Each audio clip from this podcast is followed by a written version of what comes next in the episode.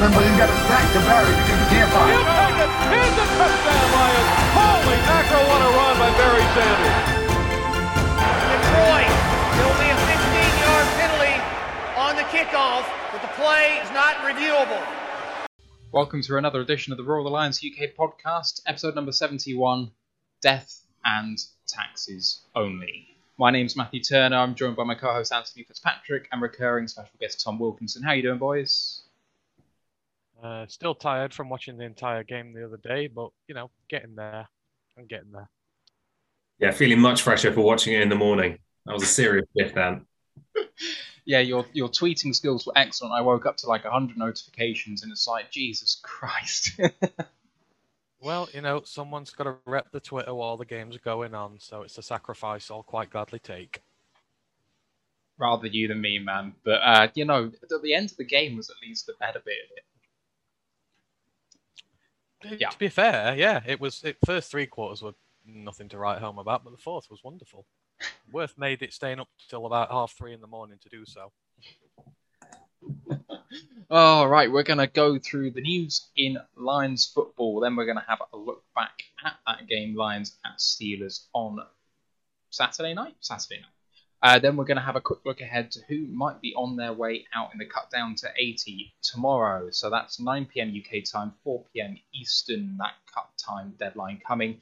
If uh, if the Lions follow suit from last week, it looks like those cuts will probably be revealed after that time. It took a, a couple of hours to be revealed, so have a look out at maybe six o'clock Eastern tomorrow for that. But let's hit the news first. And just after we broadcast last week, it was revealed that uh, undrafted free agent cornerback and cut E Alex Brown was charged in the accident uh, uh, that injured tight end Charlie Taupalme- Taumoepeau uh, who was also waived with an NFI designation. And boys, we knew that he was cut while we were while we were talking, but why didn't come out? And I mean, I think you've got to question both of them, right? I mean, what Alex did was awful, and he thought he was back home, coming from a strip club or something. I don't know. And and Charlie T, like, you're you're in the mix in a really weak tight end room.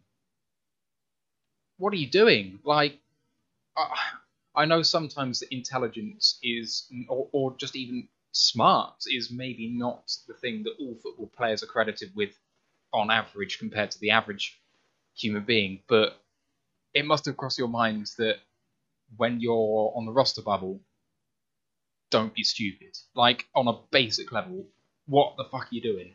And am I wrong? No, no, I don't know why you'd spend years and years trying to, you know, bust it, bust your ass to get all the way up to the NFL and then just let it all slip away on uh, such a stupid and avoidable mistake, really. But you know, at least it's it's happened early. It's been dealt with. They're gone. They're not coming back. The team doesn't have to worry about having individuals like that on it now. Hopefully, so yeah, just an unfortunate situation all round, and hopefully, you know, Titan makes a recovery from uh, his injuries. But yeah, it's an uh, ugly episode, best left in the past. What about you, Tom? Any any disagreement? I think with with Charlie especially, I mean, it was what one or two days before when uh, Dan Campbell was calling him out specifically and saying what a fan he was. I mean, so you've got your head coach going to bat for you, uh, a tight end three position that is wide open, and like I say, I mean, it's really easy to sit here and say they shouldn't have done it. I don't see how anyone could make the case for it. Um, it's just, yeah, it's it's disappointing. It also, I don't think, uh, like bigger picture, one of these events is fine, but you've seen how easily the media wants to go and have a go at Dan Campbell and old school and let's go hit everything, etc. So I'm just conscious that again, one of these is fine. If you get a couple of these events, I think then people will start asking questions suddenly about the regime because obviously these were not the kind of challenges you had as much when everything was a, a military camp like it was with with Quintricia. So um, yeah, it's a terrible situation for everyone involved. Um, let's hope it's a, a one-off. Yeah, I mean, Dan said, you know, we're going to treat you like adults until we have a reason not to do so, and you know that's very quickly potentially backfired, and hopefully, like you say, it doesn't become a habit. Right, we'll move on to uh, to the day after that. So that was Tuesday, seventeenth, uh, and former Lion favourite running back Kerryon Johnson was cut for the Eagles with an injury designation, which is a real shame. But then also the shock move that Shaun Dion Hamilton was moved to IR, ending his season with the Lions. He hasn't been waived with a, an injury settlement. He remains on the team. He will remain on the team until next season now, unless he is waived with an injury assessment. But he cannot play again for the Lions this season. And uh, well, Chad Hansen was also waived with an injury assessment. Michael Barnett was also waived. We'll come on to Dom back, uh, Muhlbach in a moment. But Dion Hamilton, for me, was making this roster as the final linebacker, potentially. I think he was in, in the battle between him and Tavai and um, Pittman was probably the, the guy kind of just edging ahead. So it feels like a real shame, especially considering what happened on Saturday night, that uh, potentially a rotation piece in that linebacker corps is, is not playing for this season. It's it's such a shame, really. I mean, but it's what happens in the pursuit of those NFL spots. Guys, you know, they have to push themselves really hard, and things like this happen. I mean, we've been seeing all week. So many guys been going on to IR this week. They're just, it's so unfortunate as well. You wait all this time, and then your season's over, and you've got to wait another 12 months before you can give it a go again. And like you say, Hamilton was creating a very good opportunity for himself to get on the roster and for this to happen, it's just it's devastating for him because, you know, will he will the team stick with him another year? He's probably going to be one of the ones who ends up getting cut now, as opposed to getting a roster spot, which is a real shame. You want to see the guys who are working incredibly hard to make this roster get a chance to succeed. So yeah, it's it's just a bad thing all around for him, and it's such a shame. Yeah, it's it's the worst part of the game. I mean, even just briefly going back to Kerryon, I was so excited watching him in his rookie year, especially that back half of the season, and just seeing someone who everything you hear is he's a great guy, um, interacts with fans in the right way, etc. To see someone like that fall out of favor with the Lions just because he can't stay healthy and has no pop anymore. And then obviously the same thing happened with the Eagles is, is killer. Same with Dion Hamilton and same with Chad Hansen. Actually, he was a guy who I wouldn't have expected in the first round of cuts just because um, there was a little bit of buzz coming out about him, obviously uh, having worked with Goff before, but again, just just couldn't get on the field. So um, you hate to see guys lose their opportunity because of injuries rather than because they're just not quite the caliber yet. It was yeah, it, it, was such a shame with Kerryon as well. Like you say, he was. We all really wanted him to do well here, but I think, you know, with hindsight now, it does justify the Lions' decision to cut him because I know there was a lot of people at the time who were like, "Well, why the hell have we cut him as a good blocking back?" But because we'd not really utilized him as much in the running game, put as much wear and tear on him, I think he'd been able to stay healthy. But he's had that many injury problems over the years that it was time and they made the right decision because now it's going to raise the same question with Da'Shawn Hand. You know, how long do you put up with his injuries and him taking up a roster spot when he's not playing half the time? And he's not he's not fully fit at the minute. It's the same question we've got to have. And if they decide to go the other way with him and release him as well, you can now see that that's why they do it because there's only so long. We've given them several years, and they've just not been able to overcome these injuries for whatever reason. I mean, so, if yeah, you can't if you can't get fit by the start of the season, he should just smoke a fat blunt and then get suspended for the first six games, and then you know he's got a shot at actually getting fit and coming back. I mean, I know I, this is slightly flippant, but Jashon Cornell actually has a much better chance of making this roster because he's suspended, and it's it's a perverse way that the rules work, isn't it? Because defensive line is potentially one I, I say strength I was going to say strength, and I don't really mean strength, but stronger units that this team has, and deeper too. There's, you know, six or seven guys for three spots who could all play a part in an NFL roster for sure. So Cornell's given him like a kind of leg up on on people like Kevin Strong and that sort of thing, who you know have to make it through Tuesday next week. It's one of the few position groups where we may actually see a Lions player who doesn't make our team go on to a different team because there's, there's not going to be many. Let's be honest. But I genuinely, there's going to be there's going to be players that you're going to be sad to see go out of that defensive line group. Yeah, really will. Uh, just a quick um, hello to some of the guys in the YouTube chat. Then Det Fan Man, Antonio Jenkins, Omar Pacheco. Thank you so much for joining us. What's up, guys? Det Fan Man said in response to what you said, Tom, thought the Packers were the worst part of the game, but injuries equally terrible. Yeah, fair point. no, fuck, fuck the Packers. Um, right, let's get on to onto Mule. So by this time, the Lions were down to 85 guys, so no more cuts needed to occur. But Don Muhlbach, in a shock move, was released by the Lions after 17 seasons, playing in 260 games, second most by a Lion, and 37 in all-time games in the NFL. And he was cut. It was announced he was being cut on his 40th birthday. Actually, became effective the day afterwards. Um, in a, in a corresponding move, Jordan uh, Ta'amu came back, so he was on the practice squad last year. Um, Tim Boyle, David Blough were carrying minor knocks at the time, so this was just to provide a bit of insurance, and he may well end up on the practice squad again. Um, do you feel like it was worth bringing on quarterback four just so Don didn't have a shot, or do you think you know they just decided that Scott Daly had won the job, and if that's true, then why waste the spot on someone else? It's difficult, isn't it? It's when someone's been at the franchise for so long and has such a clean record, you know, doing their job to perfection like he did. It's really difficult when the call comes by to cut him. But I said the same with Prater a while ago. It's, you know, we're all sad Prater's gone, but you were seeing a little bit of regression in his game. And by even his own accounts, Muhlbach didn't have the best of years last year by his standards. And we're entering a rebuild now where, you know, in a year or two, maybe three years, we're going to be competing. And I think these are moves that need to be made now so we can solve them now. You see, with teams like the Packers, their special teams are horrendous and holding them back a lot. You know, we need to, these are just some positions that we need to get the ball rolling and we need to find the guys of the future, younger guys. And you know the thing the problem in detroit you know we get attached to a lot of players because we've had no success on the pitch in terms of playoff wins etc etc we get really attached to certain guys and i think it's you know we've just got to leave them in the past now and we've got to look forward. I think campbell's doing this for the right reasons. I think you know it is time to look at these positions and you know get younger because they're not going to be any younger when it comes to the time that matters. And it's really sad but in terms of Muhlbach he's a legend here and you know, he's always going to be remembered as one of the best players the franchise has had. So, yeah, it's just really sad to see him go, but I think it needed to be done. And I think Dan Campbell has done well making these tough decisions. You know, it, that can't have been easy for him, and he called himself an asshole for doing it. But the fact that he's willing to put his neck on the line and make these decisions is also very reassuring. There's a plan in place, and he's going to see it through to the end no matter what.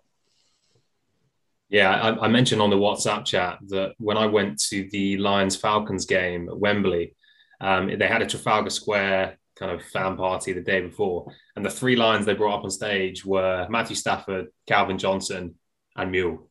And I was like, I feel like that's a pretty good summary of, I mean, maybe where the Lions roster was, but 2015 our roster wasn't too bad, but how much of a, a hero he is to the to the Lions faithful. So um, removing the emotional attachment I completely agree with what Ant said. I feel like, I mean, long snapper isn't just an easy fix. Um, there aren't loads of these guys kind of hanging around who will be an instant replacement. I think we've seen that.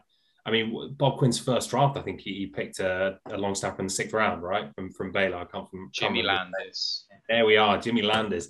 And he flamed out. And we've got someone into camp every year, and none of them have beat him out. So getting ahead of this process for when we do feel like we have a roster ready to compete, I think is really important. So, um, yeah, removing the emotion, I'm not against it at all. Still came as a massive shock, though.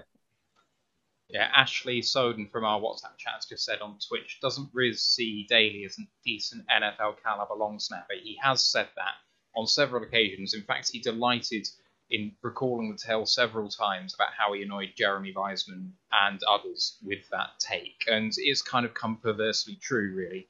I have to say, and I kept saying it, and I'm going to keep saying it until I see it on the field, I don't see it. Scott Daly has a perfectly good long snap for punts, but for place kicks, field goals, extra points, his snaps are wide left and low and it really provides a challenge to Jack Fox when it should be, you know, right where the hands are. He's having to move a long way in order to give Bullock the ball in time to hit. And you know what? You know what field goal kickers are like. If the ball is not there on time, in the in the right place, it can just throw them off their rhythm, even if the ball is in the right place at the right time. So long snapper and the whole chemistry there is, is a massive deal, and it could cost the Lions games. And I feel like Don, even if he had the odd bad snap, for me, Daly had no good field goal snaps. So when when do you want to be losing games on your special teams though? Now in a season where we're rebuilding, or in three years when we've got our team together and we're competing, do we want to miss out on an NFC Championship by a mixed up field goal, etc. A bit of play there. That's why I think this is why he's doing it now. As Tom said, it's so hard to replace these guys. And yes, we could run with Prater, we can run with Muhlbach, but what about in two years when they're two years older and they're regressing even more? Are we then going to go into the preseason like, oh, great, yeah, we need to replace our kicker, we need to replace our long snapper? You know, that's not an ideal position to be in at all. And I get why people are upset about it, but I also get that we need to look forward. You know, these guys are going to be heroes to the franchise forever, but they're in the past now. And we've got to look forward, to going at where this team's going. And they just don't fit in with the timeline of our build, unfortunately. And Dan Campbell's recognized this and he's made the decisions. They're very tough decisions to make. You know, a lesser person would have gone, you know what, let's stick with them. Because at least this year they might win me a game or two and they'll get a bit of heat off me. But he's made the tough decision to just start again and go for it. And, you know, it's admirable at the same time. And, and Scott Daly, do I think he'll be on the Lions roster at the start of the 2023 season? If I had to guess, no. At the same time, if you'd asked me this time last year, would Jack Fox be on the on the Lions roster in two years' time? I probably would have said no. There wasn't much buzz out of him last training camp, and now he's sadly the best thing about Lions football. So um, look, let's wait and see how it plays out. I think it's for the right reasons. You could tell it really kind of it, it, hurt Campbell to have to do it. And as you mentioned, I love the fact that he's having to put himself in those situations. Can we not mention last year's punter battle, please? Let's just move on from that. Oh, Arryn Siposs right, let's move on. Uh, day afterwards, we signed another player as well. The outside linebacker, edge, fullback, tight end, Rashod Berry, signed for, for the Lions. He played in New England last year, and the Lions fans hate, just hate him automatically because he's from New England. Um, I have no real comment on him yet. He's he's got basically no experience whatsoever and didn't play a huge amount in the preseason game. It's just happened. I wouldn't be surprised to see him on the list of cuts tomorrow, but we'll see what happens on that. Anyone want to say anything on Berry before I move on? Berry? It, it's really hard to have a comment when you don't know where he's playing. he's got about six different positions. Is he here as a tight end? Is he here as a linebacker? Is he here as a quarterback? I don't know. So it's very hard to say that is he going to make the roster or not. Yeah. All right. Okay. So day afterwards, so it's August nineteenth, so four days ago, which is I don't know Thursday. I think Thursday. Um, former Lions wide receiver Leonard Thompson passed away, age 69. He was an eighth round pick in 1975. Played 175 games for the Lions with 35 touchdowns, which is fourth all time, and he's in the top 15 in games played, receptions, and yards from scrimmage he's a franchise legend that really has just gone under the radar for me. He's someone that I'm just, I, I'm ashamed to say that I'm not really aware of him. So I don't know if you guys have any thoughts on him whatsoever, but it's very sad that he's gone. And I, I really need to do my research and, you know, become a bit more of a Lions history buff, really. Yeah, I can't, I can't say. Unfortunately, I'm in the same boat. You know, it's sad when any former player of franchise passes away. But uh, yeah, I think that was a bit before our time. That one. Yeah, a bit before our time. I think the fact he was fourth all time in receptions, uh, sorry, in touchdowns, and sounds like none of the three of us have heard of him, uh, is surprising to be honest. But um, yeah, I, maybe it's coming to the game a bit late. Us Brits, uh, I'm going to claim that. So yeah, wasn't wasn't around much in 1975, sadly. I think the only thing to say is, look, he was an eighth round pick, so you know even the guys picked late on can surprise you. So you know, never discount a player just based on where he's drafted. Very true. Very true. Right. Uh, rest of that day on Thursday, Nick Williams was activated from the reserve COVID 19 list, and to make room for him, tight end Hunter Thedford was waived, reducing the tight ends on the roster not inside the top two to two. So two two guys are, are now trying to go for that third tight end spot. Um, day after that, so Friday, day before the game, Dan Campbell reveals he's an asshole. I mean, he's kind of put himself up as that already so far. The hard nosed uh, guy who's going to take all the flack, and fair play to him for completely owning that decision to cut Don on his 40th birthday. Barry Sanders revealed that, despite taking all precautions possible, he contracted COVID 19, although he is asymptomatic. And the latest episode of Inside the Den dropped. It mainly focused on Megatron's enshrinement into the Pro Football of Fame. Um, you talked about Dan Campbell already and revealing he's an asshole, but I just want to mention it again because it was impressive the way that he came out and owns that. I mean, God forbid that a head coach of the Lions would take responsibility beyond we've got to do better, which was all we got for the last three years. Exactly. You know, he knew it wasn't the most popular of decisions. He knew it was going to get a lot of blowback from it. But again, that's why I said earlier, we should be commending this. He knows, you know, probably is Muhlbach maybe is Muhlbach the best long snapper on here? Is is he the best option for short term? Yes, he probably is, but he also understands, given his age, that it's going to be a hindrance for us. The longer we go on, again, we could wait two years until we're ready to compete and go right. Now we'll get rid of him. We'll get a new long snapper. It's a painful process to find special teams guys, and I'm still just of the opinion that yes, he's decided that now we have to go for it now.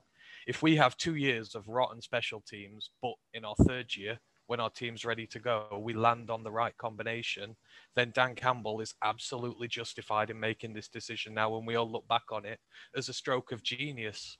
But a lot of fans are just they're just ready to stick the nail in right now. You know, you've got to wait and see how this decision plays out. But I can completely 100% see where Dan Campbell has come from he knows short term it's the wrong decision, but he knows long term he'll be justified in doing it. So fair play to him for standing up and admitting it. But again, Lions fans have got to take off the emotional glasses and look at the long term plan here. Dan Campbell is looking at the long term, and we need to get behind that. And I think it's one of the advantages of it being a new regime in that I think most Lion fans are pretty happy around what Brad Holmes has done so far with the team and how Dan Campbell is shaping things up. And kind of the losses haven't started piling up yet. Is realistically, we think there's a good chance of that have happening this year. So um, I think most fans are behind what we're trying to do here. And at the same time, like I say, when there is such an emotional connection to one player, um, one such like such a niche player as well, um, yeah, it's it's harder for fans, I'm sure. Yeah, definitely. Right. News today uh, Evan Bain has been released with an injury assessment. He was already on IR, so I'm not sure that he was counting to the roster numbers. I think we're still at 85, but I'm not I'm not au fait with whether someone on IR at this stage of the season counts towards the roster numbers. We'll see what happens tomorrow. Uh, there was also a couple of press conferences today. Dan Campbell and Hawk were the two guys that were on YouTube available to see. Um, I'll talk about that later because actually it pertains to what happened on Saturday with the games. So just to check in with some of the guys who are watching on Twitch and YouTube. Um, hi Ken Stauder, thank you for joining us. You're absolutely right. First year in a six-year gig, lots of time, not a race yet. Absolutely. Lots of comments about what happened in the game, thoughts on Blough, Levi, other guys too. We will get there in just a moment. So, excuse me. Just gonna choke before we start. So, now, is that you holding back some some vomit from from the weekend, or you know, were you that unimpressed? I mean, the first half was pretty dire, wasn't it? it was not the best. So, I can see from the box score, and I don't need reminding, but it's right there in black and white. After three quarters of this game, it was 23 0. I mean, it's a preseason game, and preseason results don't matter. As we all know, it says 0 2 against the Lions, and then by Monday next week, it will be 0 0 because it won't have mattered. So, who gives a flying fuck? But the manner in which we lost, especially in the first half with our our second string quarterback and a few starters on offense and a few resties, um, the manner in which they got taken apart by the Steelers offense and the Steelers defense was worrying for some of these guys who were perhaps a bit more on the roster bubble than some of our third stringers who played very well in this game towards the back end. And Dan Campbell came out and said afterwards, some guys everyone thought was going to make it are not going to make it, and some guys who you didn't think were going to make it are going to surprise you and they're in with a chance. But maybe he's talking about some of those third stringers bringing themselves into contention rather than those second stringers. Because for me, that first half was almost unwatchable. It was so me and and Steve from Raw the Lions. We were watching it with um, Chris Perfett from Pride of Detroit the first half, and it was it was so much fun because we were with Chris. But oh my god, we had to be our own comedians because Jesus Christ, all the life was sucked out of the room watching the game. How did you boys feel watching the overall game before we break it down position by position? Your overall thoughts from the game? Um, I think you have to take into account the first half. They started everybody, first string quarterback, wide receivers, offensive line. You know, they sent the house out there for that game, and we didn't. You know, we're probably missing our top 15 guys on the roster, which, given the strength of our roster, is that's huge to be missing so many guys. So I think you do have to take that into consideration. However, you did see a lot of last year's problems busted coverages, struggling to defend against the run, getting stiff armed. All those defensive problems we had last year were quite blatantly on show.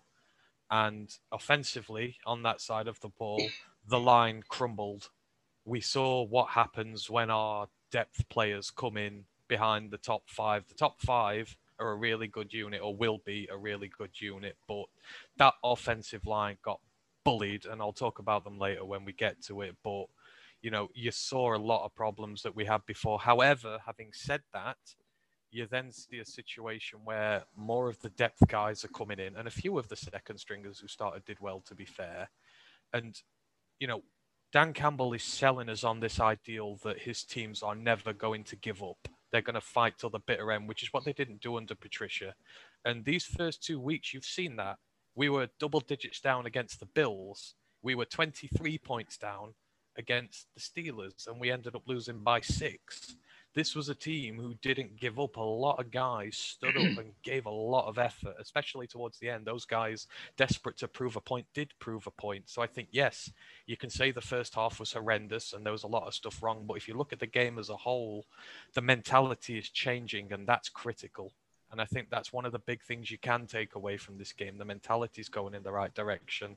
There are players trending in the right direction. Yes, there are players trending completely in the wrong direction, but trying to look for the positives here. So, you know, I, I, stayed up till four in the morning and I got myself worked up on Twitter and I was a ball of emotion. So I came out going, you know what, I'm feeling not as bad as I thought I would be about this. And I still stand by that. I think there's a lot to be positive about going forward, whilst at the you know, same time seeing that there's a lot wrong and that, you know, we're not going to be a 10 win team or anything this year just because there isn't the depth to do so. So, you know, it's a bit of both, but I really enjoyed the ending, to be fair. They did make it competitive. Yeah, I mean, there's a few things. So I would expect nothing less than the team to come out and say, yes, we didn't have our starters, but that makes no excuse. I'm going to give them a bit of an excuse because we didn't have our number one quarterback. We didn't have our number one target in Hawk. We didn't have our top two running backs.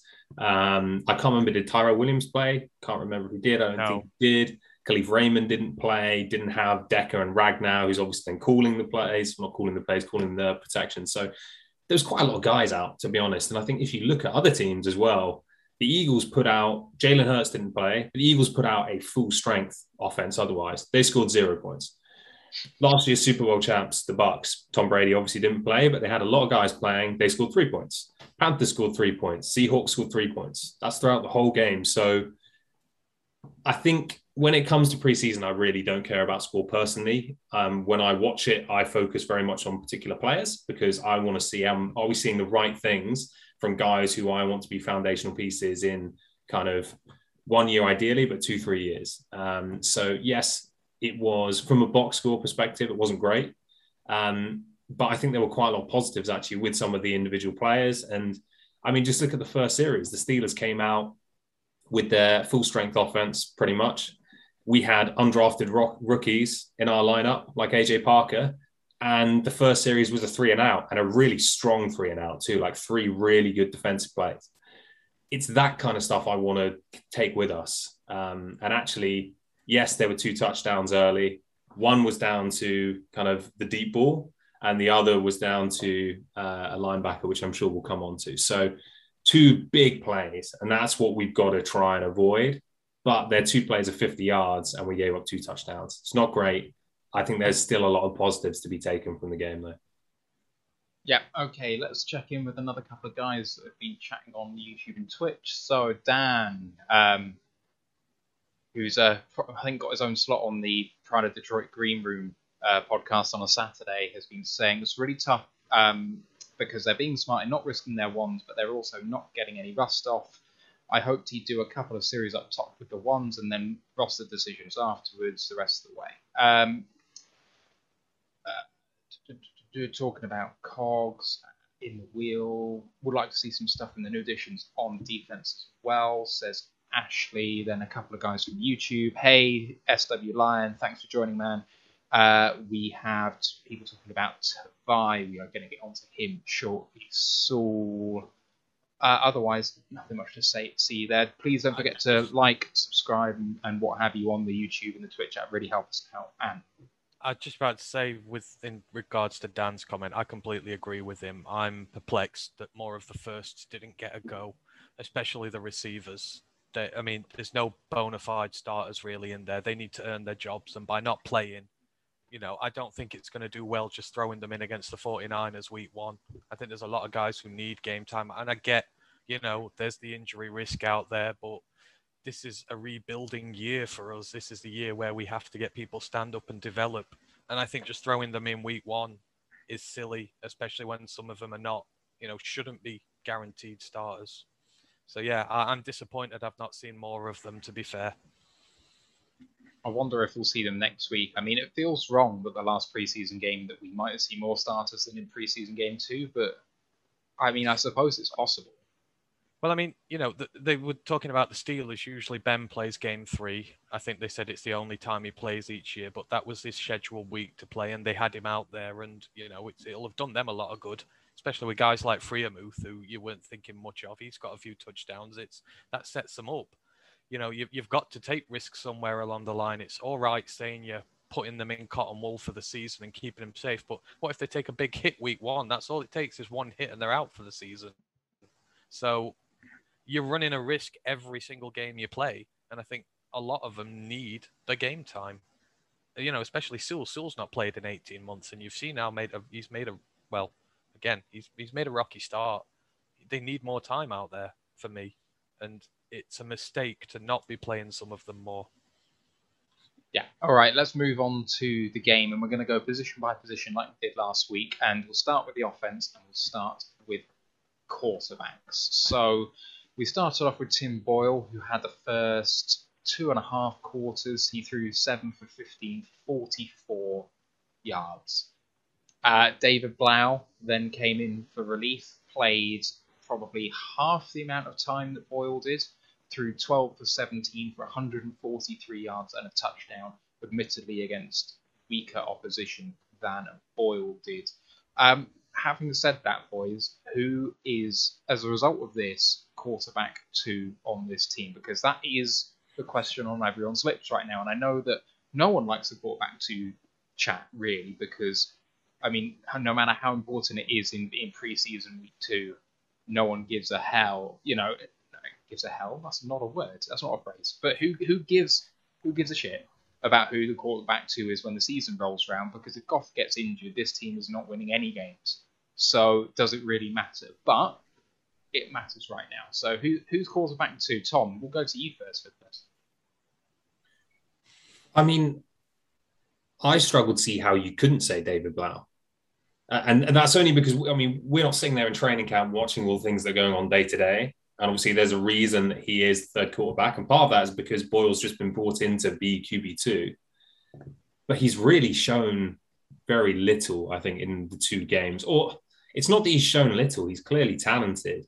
It's whether he can do it at this level. And I think, yes, QB2 might not be a glamorous slot. That being said, a good QB2 means you can still be competitive in games. And that's what we've got to, again, not to kind of pass the buck again until 2023 or whatever, but that's what we need to find. Does anything I've seen from Tim Boyle give me confidence that he's that person when he's been under Aaron Rodgers and now he comes here and people were saying, could he challenge Jared Goff if Jared Goff gets kind of off? There's just not been enough um, for me. I mean, he's a very frustrating watch. Um, what about you? Sorry, what about you, Anne? If you're going off the last game, obviously it's Blough. You know, he came in, he did really well you know, I know his first few plays, there were some really good scrambles out of a collapsing pocket. I think, you know, it was the same as last week. Both of them were given a hide into nothing by the offensive line, who were straight trash. There was so much pressure put on them. You know, edge rushers were coming through unmarked. They were just put under so much pressure that it's really hard to see them operate without it. But Blough handled it better.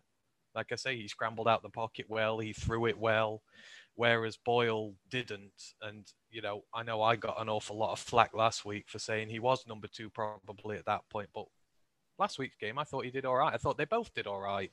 I'm going on what I'm seeing in front of me. I saw some plays under pressure, which I was impressed with, but he, you know, he had issues. But this week, he, he, yeah, he struggled a lot. A lot of his passes were off placement, and again, a lot of it was down to pressure. But Blough had to deal with the same pressure, and he dealt with it better. So it's definitely Blough as it stands, Boyle's going to have to have a really good game against the Colts to get himself back in that conversation. And that's if Ta'amu doesn't get a shot in front of him, which could be a possibility. But it will be good to see Blough get the start next week to see how he deals with the same pressure because obviously later in the game, lesser players on, but you know, yeah, you, you can't argue it's Blough for now.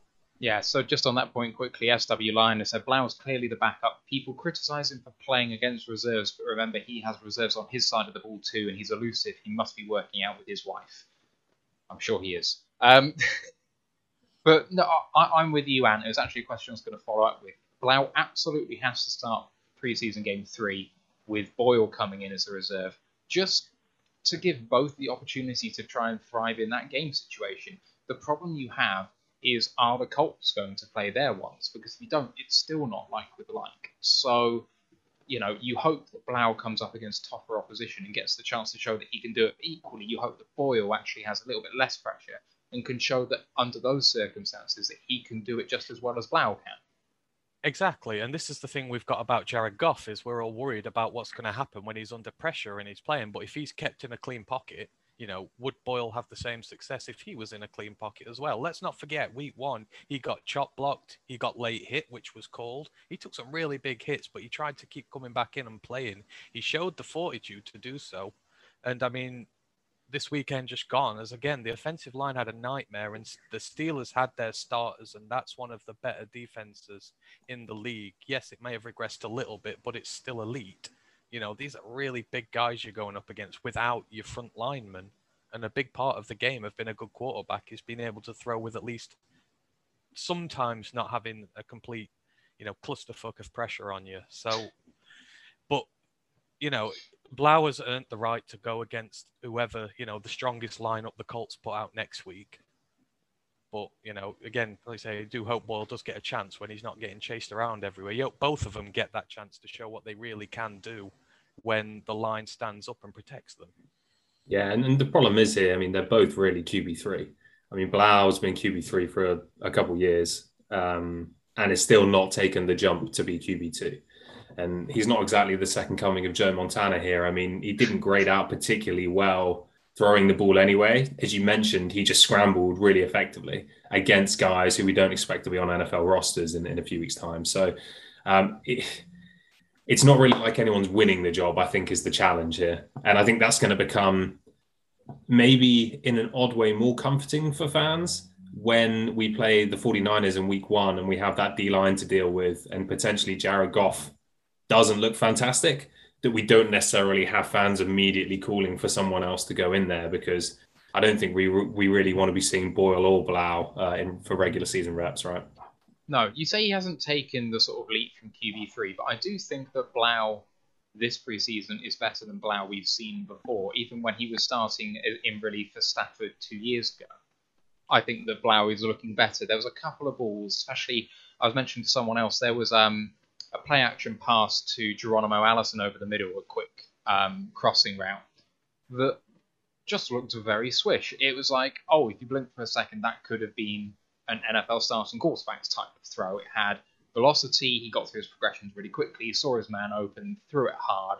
It, it has some zip on it. I mean, it was only a kind of short to medium length throw, and we know that Blough doesn't have the biggest arm, but I was heartened by seeing at least something of progression from Blough in my opinion. Agree. He's definitely taken a step. I think that's where some of what the, the people are saying in chat that we want to see him with the second stringers to see has he really taken a step or is he just playing against lesser competition because there definitely seems like there's an extra level of um, capability, but also confidence. Um, and so, yeah, it, it's it's nothing against Blough. I just I'd love to see someone just go and win this QB two job, like really go and win it. And whilst it was a solid performance, I think we need to see it against the twos to really take it seriously. I'd say.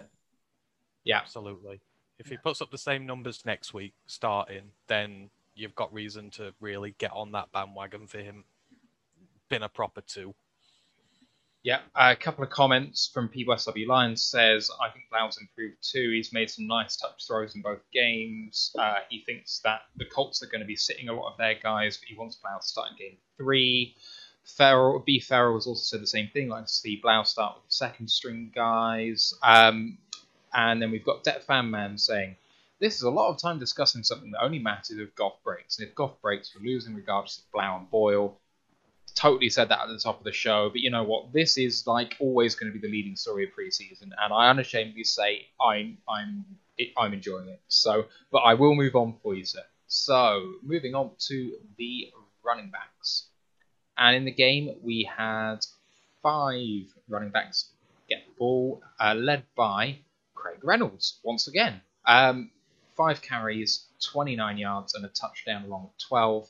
Our second longest rusher was actually David Blough, 2 for 26. But Jermar Jefferson got the start, three carries for 22 yards, including a really, really positive 10 yard gain on the first offensive series for a second consecutive first down, if my memory serves me right. And then the Godwin Igwebuike converted safety, 7 for 21 and a touchdown, which was actually a, a really nice play. And then Dedrick Mills not having the best day with four carries for nine yards. What did you make out of the running back room in this game? There were positives for sure. I think, you know, obviously you've got to start with Reynolds. It's a good story with him, obviously, to come in. A lot of people just sort of dismissed him as a camp body, but I think he's the, you know, the spirit of what preseason's about. It's giving guys on the bubble or with not much chance of making the squad a chance to shine and show that they really give you something. I mean, I know during my tweet live stream, I wrote a lot about him. I love his, you know, the elegant balance he's got when he's when he's hit you know, his ability to stay on his feet and just still be able to bulldoze his way forward. He's another one like Blough. I want to see him maybe get a start next week and see what he can do against a higher level opposition because I'm not knocking anything he's done. He's been really good in preseason. He's shown a really good ability to run the ball, you know, get yards after contact, etc. Something that we're really looking to see but you know, he just you know, if we can see him translate it to a bit more harder opposition, then great. You know, we're going to have a guy who can compete for the roster spot. I'm disappointed I've not seen more of Jamar. Everyone knows how much of a fan I am of Jamar, and you saw his first run, what he can do. You know, he made two really lovely cuts to get through the holes on the line and what he was given, but you can't just give him three runs and then pull him off. You know, you need to give him chance to show what he can do. And like last week, he's working behind an offensive line that's been garbage. They've not made much in the way of running lanes for people. He's been on a hide into nothing. Because I know I've seen people saying that, you know, Reynolds is the clear running back three now, but that's just simply not true. Reynolds has been working, again, not disrespecting him, but he's been working against opposition that's not anywhere near as tough as what Jamar's had to work against. And you've seen flashes of what he can do, but, you know, you need to give him the opportunity to show you what he can do for real. So it's a shame, but I think I think we've got a good running back room. If we run with Swift and a healthy Swift and a healthy Williams, you've got Jamar Jefferson backing them up. You've got Craig Reynolds in there, you know, continuing to improve and show what he can. And even Dedrick Mills, I do like Dedrick Mills. Last week especially, I think he's got something he brings as a depth player. Again, he's another one who hits the holes with a brute force, who can stay on his feet, who can get you positive yardage. I think them five in the team you know, it's a good running back room. Two bona fide running back ones, possibly, or two potential running back ones in good depth. Yeah, Godwin, you know, I know he got the touchdown, but I don't. I, I'd still cut him. I would. In general, I was pretty impressed with the running backs just because there was nothing there for them. Um, last year, there. I'm sorry, last year, last week there was a number of positives in the run game. Um, there was obviously some shaky moves too, but actually there was a lot of movement this week there was really nothing. I don't know who graded out particularly well from a run blocking standpoint, but I didn't really see anything. And there weren't holes for people to go and, and gash big 10, 15 yard runs up the middle. So for the most part, I actually thought the running backs did pretty well. Like I say, I want to see more of Jermar Jefferson. Um, and a lot of the depth guys, hopefully, we can try and stash on the practice squad because there's a good chance that with Cabinda, we actually only keep three running backs as in three running backs and Cabinda. And therefore, is can we kind of squeak these guys onto the practice squad? Because as we saw last year, we, are going to churn through running backs. I mean, Swift has struggled to stay on the field. Um, we, are going to see some of these guys in the regular season. It's, it's whether we can hold on to it. Um, just quickly on Reynolds, we just need to see him against better opposition. There's so many positives, and, and not just it's not just the box score it's vision. It's the be- the most impressive thing for me is his contact balance. The amount of time he's getting hits and shrugging guys off, or spinning out of hits and just getting those extra yards is really really impressive, and something that, to be honest, we haven't seen from the other guys who are taking reps ahead of him. So yeah, I think just like everyone's saying, we just need to see a bit more of him, and I'd love to see some more of Jermar Jefferson too, because um, we hear good things out of out of camp, but I just want to see it before kind of anointing someone running back three. And it's not that he's done anything wrong as such, but I just want to give him a bit of a run, get get him into a flow. Yeah, I, I completely agree. Reynolds is so impressive because he's just got this uncanny knack of, of executing his spin move half a second before the point of contact and then just kind of bouncing off as his momentum spins him away from the defender. It's really cool to see that someone just has that kind of feel if he can get a bit of lateral movement when he's actually running forwards as opposed to spinning as well, it's a really powerful combination. So I'm impressed. There's a lot of guys in the chat saying four running backs or three. Tom, you've already alluded, I think, to three, along with Cabinda being the fourth. Is that right? Well, that's only. It feels like there's so many guys there. We should keep more. But actually, if you look at a lot of the roster projections from Erik Schlitt, Chris Burke, these kind of guys who are who are in the know, or, or at least more in the know than me, that's for sure. Um, a lot of the projections seem to be that we're going to keep three and a fullback, um, and then probably try and stash two of these guys on the practice squad. So, yes, I'd love for for us to keep an extra on, but then we're going to be losing someone else where. So actually, when it gets down to, to 53 names, I think there's a good chance that we do only keep um, keep three of these guys. What about you, Ant? Are you in agreement? I'd like to keep four. I think we can sneak Mills through to the practice squad. I'd absolutely love to keep Dedrick Mills just stashed away there and keep. If Reynolds gets the start next week and does well, in fact, yeah, I think that's what I base it on. If Reynolds starts next week and does well, I'd stash him as running back four, and I would try and sneak Mills through to the practice squad. But for me, Jamar's still at three. But I've done a lot of tape watching on him, so that's why I he needs to appeal to the average fan, to, not the average fan, but he needs to appeal to the wider fan base, and you only do that by getting reps. But yeah. I'd like to keep four. Yeah. So SW Lions says four. Luke G, hey man, how you doing? Says four. Steve O says four. Uh, Dan asked the question on Twitch as well. What do you think, man? Um, for me, I'm with Ant it's all down to Craig Reynolds. I do not think Mills can force his way on. I don't think he can beat out Jermar. But I do think that Craig Reynolds maybe not can beat out Jermar, but can go like third equal and, and force his way on. I do think that if Craig Reynolds has a good preseason game three, that he might find himself picked up off the practice squad. So I fear that he won't get through. I, th- I think the way I'd look at it Uh, for me, if you've got good players, then you keep them, even if it's in a position where you think maybe it's one too much. I mean, would you rather? I mean, if hypothetically I was to say, you know, let's get a safety in. He's obviously a depth safety. He's not very good, but he's just there as depth at position. And we have to chuck Craig Reynolds away, even if he has a good game next week. Who'd you keep? For me, you just keep your good players because, you know, one of them could get injured. If one of the running backs gets injured and, you know, he's there on your roster going forward, for me, if you've got good players, keep them. I think you, you keep your good players they've got to contribute on special teams though. If you're running back four, I, I need to see you taking reps on special teams. Uh, and I don't have the snap numbers in front of me. I imagine being an ex-safety, Igwebuike um, will probably represent more on special teams. Um, so yeah, that that's what I've got to see. I think you know you look Swift and Williams also play the slot, so you can look at it that way. If you utilize one of them guys that way, then you can justify maybe having a fourth guy at running back if your main if your main running backs are performing a second function up top as well. Yeah, yeah. that's if, you're absolutely gonna fair. have, if you're gonna have two back sets, if you're gonna play two tight ends, um, maybe you can get away with five receivers and therefore keep an extra guy. So it's definitely doable. I just I think from uh, the projections I've seen, a lot of them have us only keeping three, which I found quite surprising to be honest, my baseline is three. I do hope it is three. Um, I would just feel sorry for the guy who doesn't make it. But my my feeling on it is this, and I keep saying this to death because it is what I just believe in my bones. If the run blocking is good, a running back off the street performs well.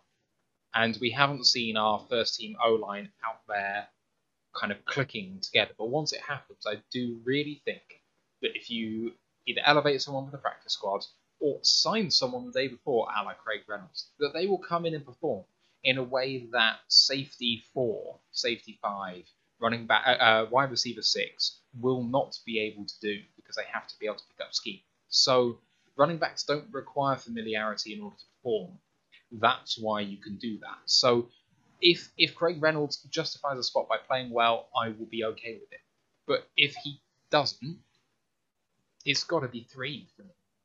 I think if he justifies his spot, then you know if they all justify their spots, we should keep them. Let's not forget, Anthony Lynn loves his run game. We're gonna need running backs, and we're gonna need a good dearthful supply of them. That is what our offense is going to be based on a lot of. So if we've got five good ones now, keep them, give them to Anthony Lynn, and let him use them.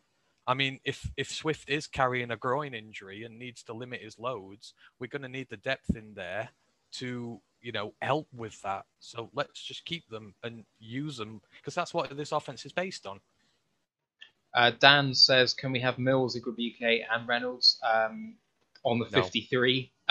uh, I don't think so. But six, he says six running backs for the season, including an enlarged practice squad, doesn't seem too much to me. I mean, you might be right, but it seems like a lot.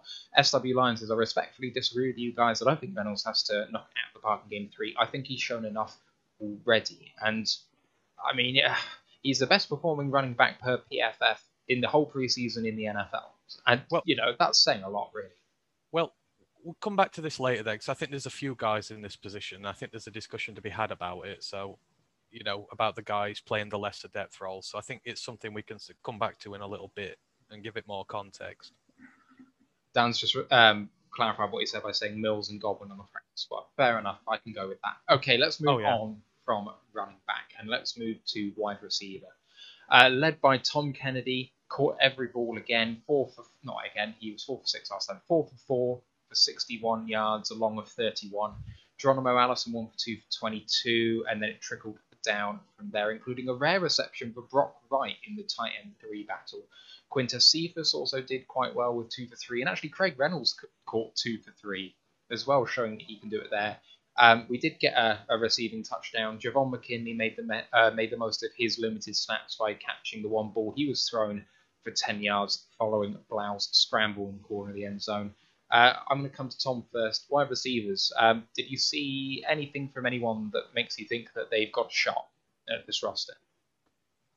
I'm glad you give me a question that I can actually give you a positive answer to. So you know, I'm I'm happy with that. I thought Tom Kennedy did uh, a really solid job. I thought he looked he looked good. Um, he stood out versus a lot of shit, to be honest. Um, so yeah, I, I thought he looked a little feisty. He he was the bright spot in a otherwise disastrous outing from the entire position group, to be honest. And I'd lump tight ends, tight ends in there as well. I mean, it was a massacre, really. Yeah, I, I agree. I mean, what I think Kennedy was the only one of them who got one more than more than one reception, wasn't he? I think. Oh, am I wrong? Oh, I think Cephus got a couple. Two. Yeah, so But- se- several people got two, but no one got three.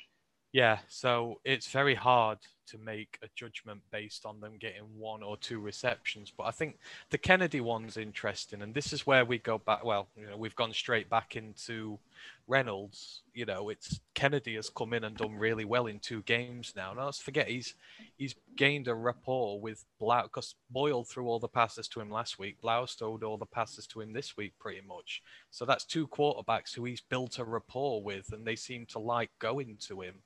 Now, the whole point of preseason is players on the bubble showing us that they've got what it takes, and he by far and away has had the most yards and the most receptions.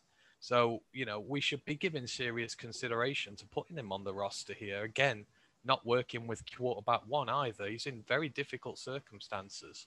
And he's come in and he's done very well. I think on the drive for the second touchdown, was it? I can't remember. He took a really nice catch. I think he made about 20, 25 yards out of it. Yeah. And I think I've seen a lot of people questioning, you know, whether he still deserves a roster spot. But what is the point of having pre-season saying to these guys, go out there, play well, earn yourself a roster spot, and then just dismissing him?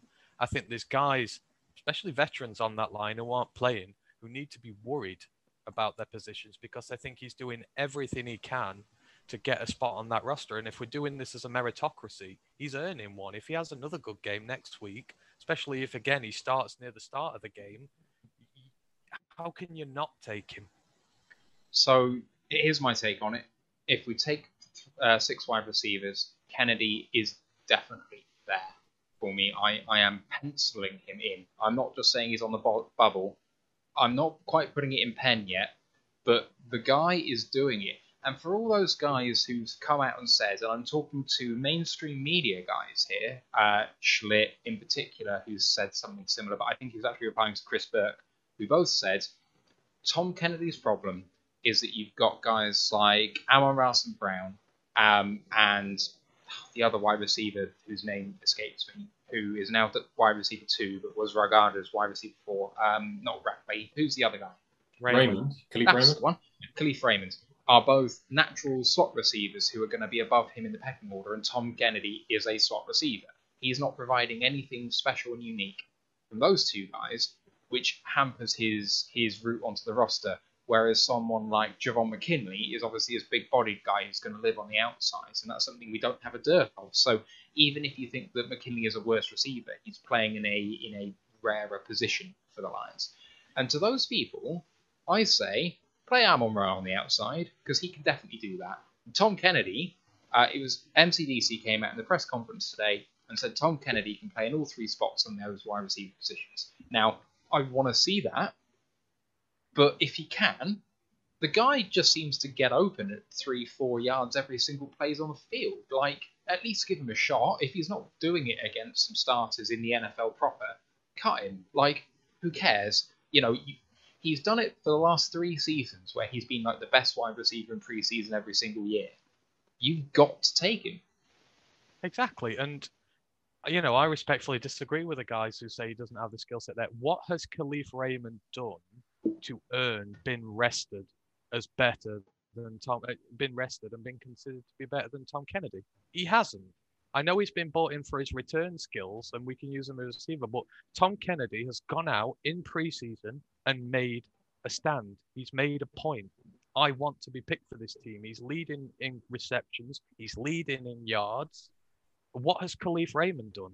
Absolutely nothing. And I don't, I just find it astounding that he's getting protected and told, oh, yeah, he's going to get a roster spot when Tom Kennedy is just getting dismissed. I think that's completely, you know, at odds with what you're saying about preseason, giving guys a chance. Putting him now would just send out the wrong message. And again, what has Raymond done to earn his spot? We've not seen Perriman play. I, Well, It- I mean, yeah, that's Perriman is someone who I think is perilously close to being cut. yeah. And, Nice, love that. Yeah, but again, you know, Kennedy has gone out and done what has been asked of him. So for him to be considered behind the lights of Kalif Raymond, I don't get not one bit. Okay, He let's- I'm sorry. I was just going to say when Campbell mentioned around straight after the game, guys who people might think are going to make this team are not, and vice versa. I was kind of running down the list of, of potential people, and the guy that came to mind was Breshad Perriman. I mean, he, he was before preseason locked into that wide receiver two role, and just what have you seen? I guess the challenge is almost what you mentioned there is no one on the outside has really shown anything. But I think I'd keep Cephus over Perriman right now to play on the outside, just because I've seen so little um, that I just I, I don't see the future there.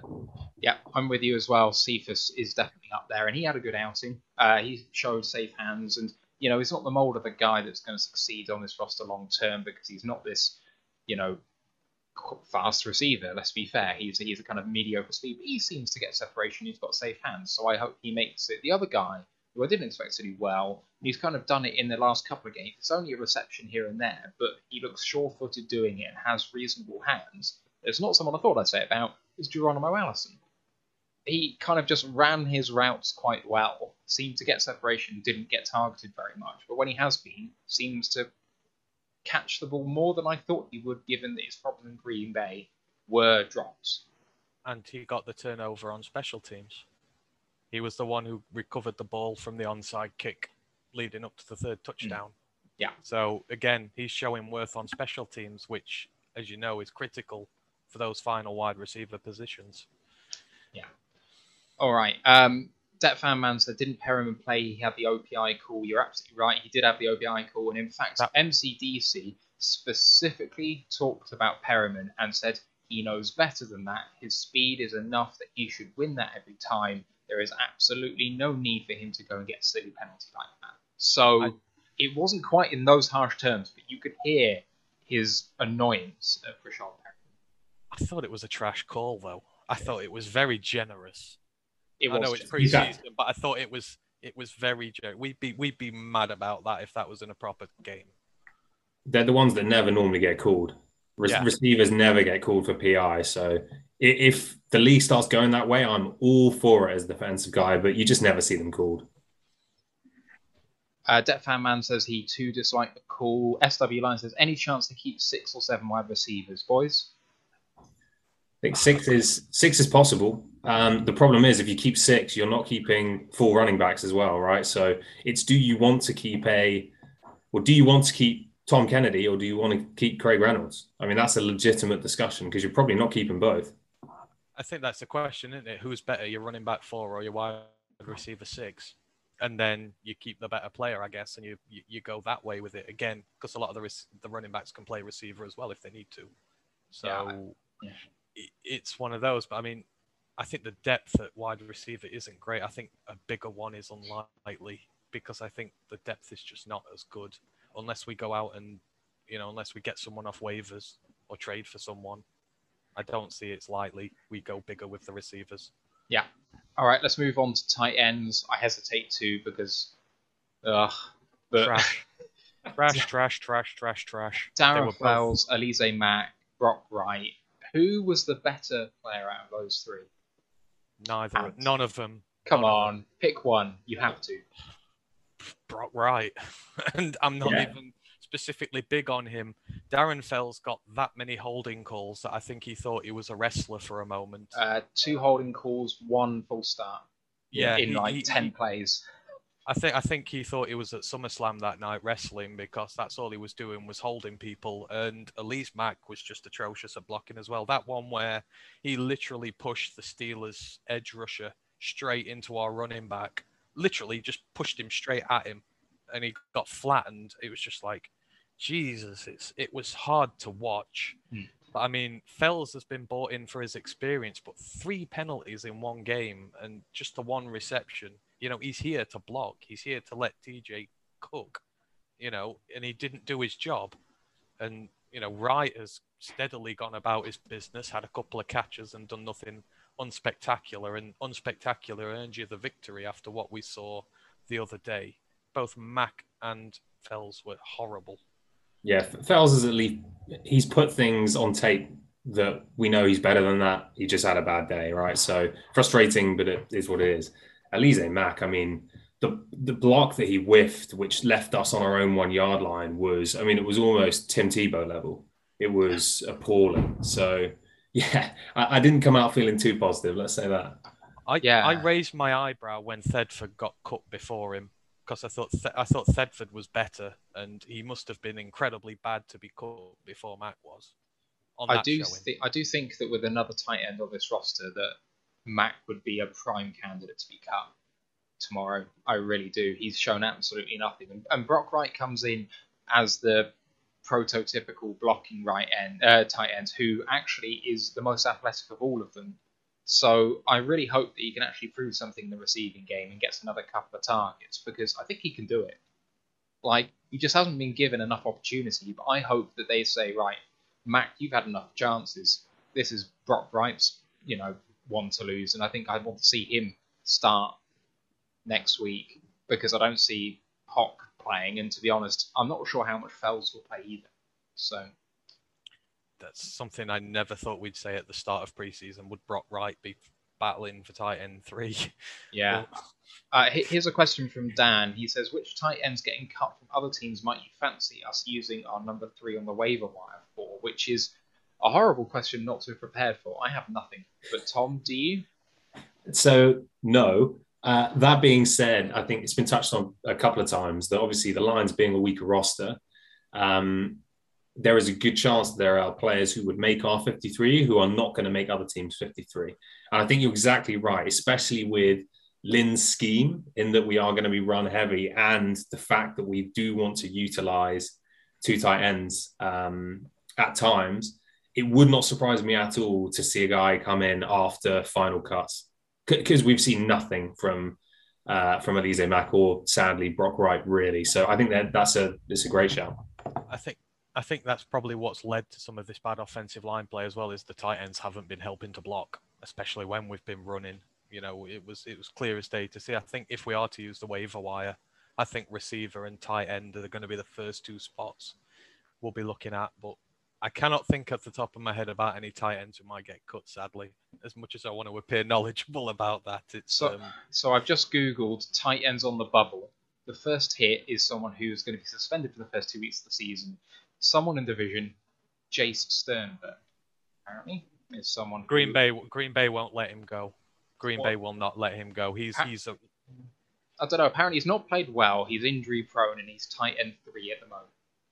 I'd take him here. Is he young enough that he's practice squad eligible too? Because if so, then I'd imagine if he doesn't make the 53, they'd stash him. But He'll I- make their roster. I think they're all practice squad eligible now, aren't they with the rules relaxed once again. I think anyone can go on there, even the vets. So He he got a touchdown the other day, didn't he, against the Jets, which they lost again. I think he got a touchdown there, but they'll not let him go. Not a Yeah. chance. Um, that fan man says, I wish MCDC knew what a decent tight end looked like. His lack of experience might Yeah, really hold can- this team back.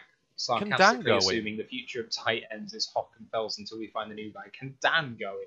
Can Dan go in and block? I mean, Jesus you know, Christ. that's that's why we've got all these coaches who used to play, isn't it? Just some extra depth on the team if we need them. I mean, we could get Randle El in there as well at receiver. He Oh, what a team receiver we'd have. six. What a team we have. Um, right, okay, let's move on to the last position group on the offense, the offensive line. And it was not the best day, especially in the first half. If you have a look at the bottom three ranked players per PFF for the Lions, they were Jonah Jackson, Matt Nelson, and Penei Sewell.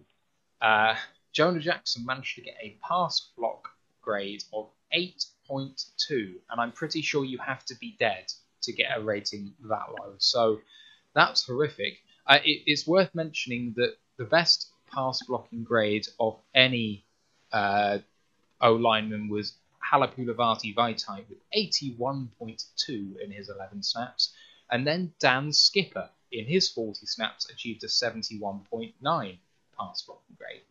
Run blocking was a completely different animal. The best guy in the entire team was Tommy Kraemer, 50 snaps at right guard, 66.2, the highest run blocking grade. Was there any redeeming features for you, Ant, from this O line? No.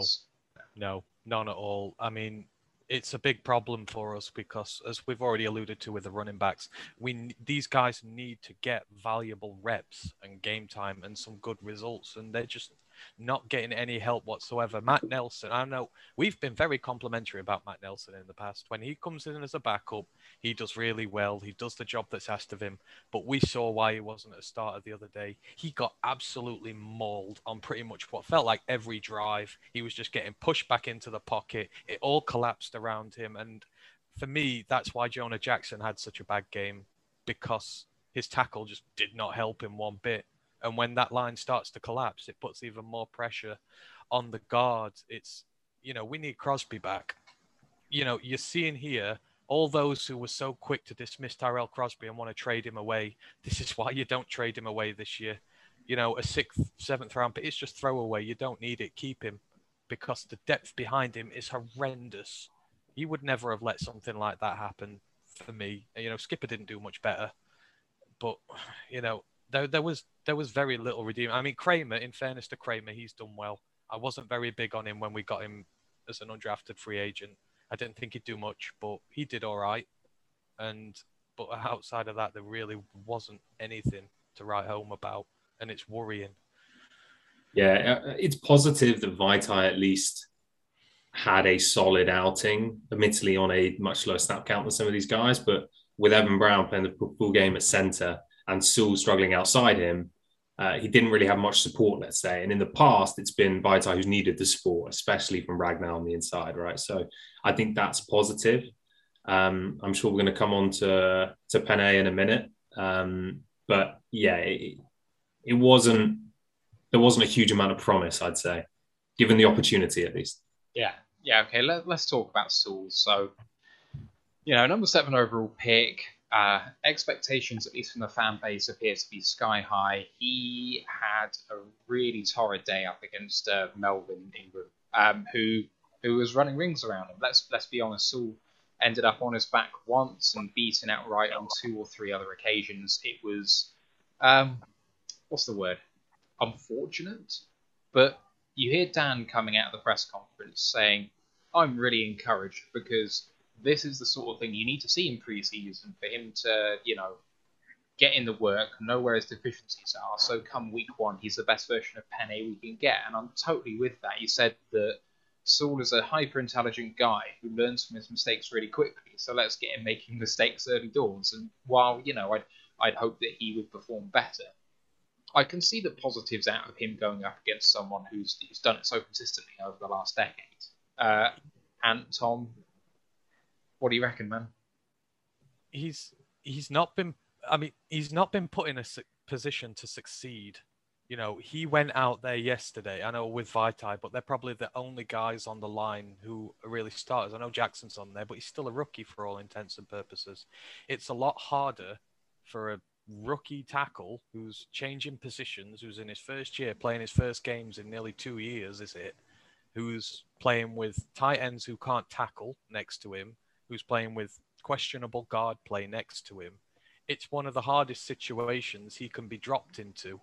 And of course, there's going to be errors. And of course, the scrutiny, the level of scrutiny on him is huge. I mean, you know, I know a lot of people when I said you know, which rookie, you know, could potentially be the biggest disappointment this year. When I said Sewell, it's because of this. It's the sheer level of expectation on him. You've seen so many media outlets in Detroit this week already saying, oh, why didn't we take Justin Fields instead of Penei Sewell?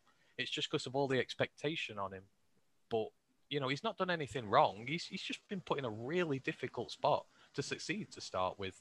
And I think it's not unnatural to see him struggle just a little bit he's going to learn, as he said, he's a guy who learns really quickly. And going into the season, this is going to be, you know, a big learning curve for him, but he's going to be a lot better for it. So I've got no worries with him, you know, because again, he's not been given much help to succeed so far. Yeah, I mean, easy to say, but there's no need to panic. I mean, he's got three quarters of film based on two preseason games, having not played in in over a year. So we shouldn't panic as you mentioned, Jonah Jackson graded pretty much as badly, uh, and we're positive about him in in general. Amon-Ra St. Brown, um, yeah, I think he graded below 50 as well. So basically, guys didn't play well. We had a bad game. the only thing I'd say with Sewell is if we're being hypercritical, there are a couple concerns that I had in week one, um, which have then come back again in week two. Um, so the struggles versus length and especially a long arm move. And it was almost an underrated part of Sewell's athletic makeup in the pre draft process, which everyone brushed under the carpet because he was such a, a, solid prospect. But arm length, obviously, he is way down. And I don't want to get into kind of half an inch here, half an inch there, but 33 inch arms is is under under average, let's say. And I did question how he's going to do against some of these freak athletes who do have giant wingspans.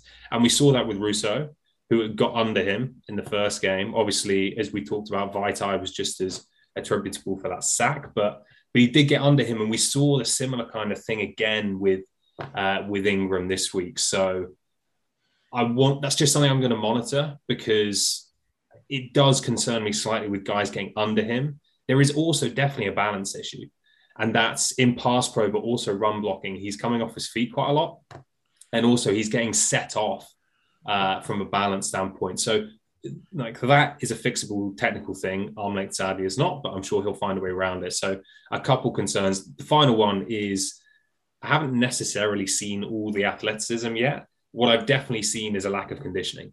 Um, and that sounds super picky, right? But as in first game, he was blowing in the first quarter. Second game, he was blowing five minutes into the second quarter. Don't know if he's getting too worked up. Don't know what's going on there. Obviously, he's early in his journey about getting match fit, but we have one preseason game to go, and then we're going to expect to see him for 60, 70 snaps in, in the regular season week one. So, just a few, if we're being hypercritical, they're the kind of things which are on my mind, at least to keep, keep an eye out. I don't think you can underappreciate, though, the fact that, you know, the change of tackle position you know, it's been a long time since he's played right tackle, and you know, you get set in your ways, you know, with your, you know, your dynamics and everything. You get set to play left tackle on there, and then you're suddenly shifted onto the other side against a different breed of guy over there, and it's it's difficult from a technical standpoint to just immediately drop into it. And again, when you're not getting protection from the guys around you, Jonah Jackson last year benefited from having one of the best centers in football on his right hand side and a top 10 tackle on his left hand side, which makes the transition so much more easier on that offensive line. Not taking anything away from Jackson, but saying it helps a lot.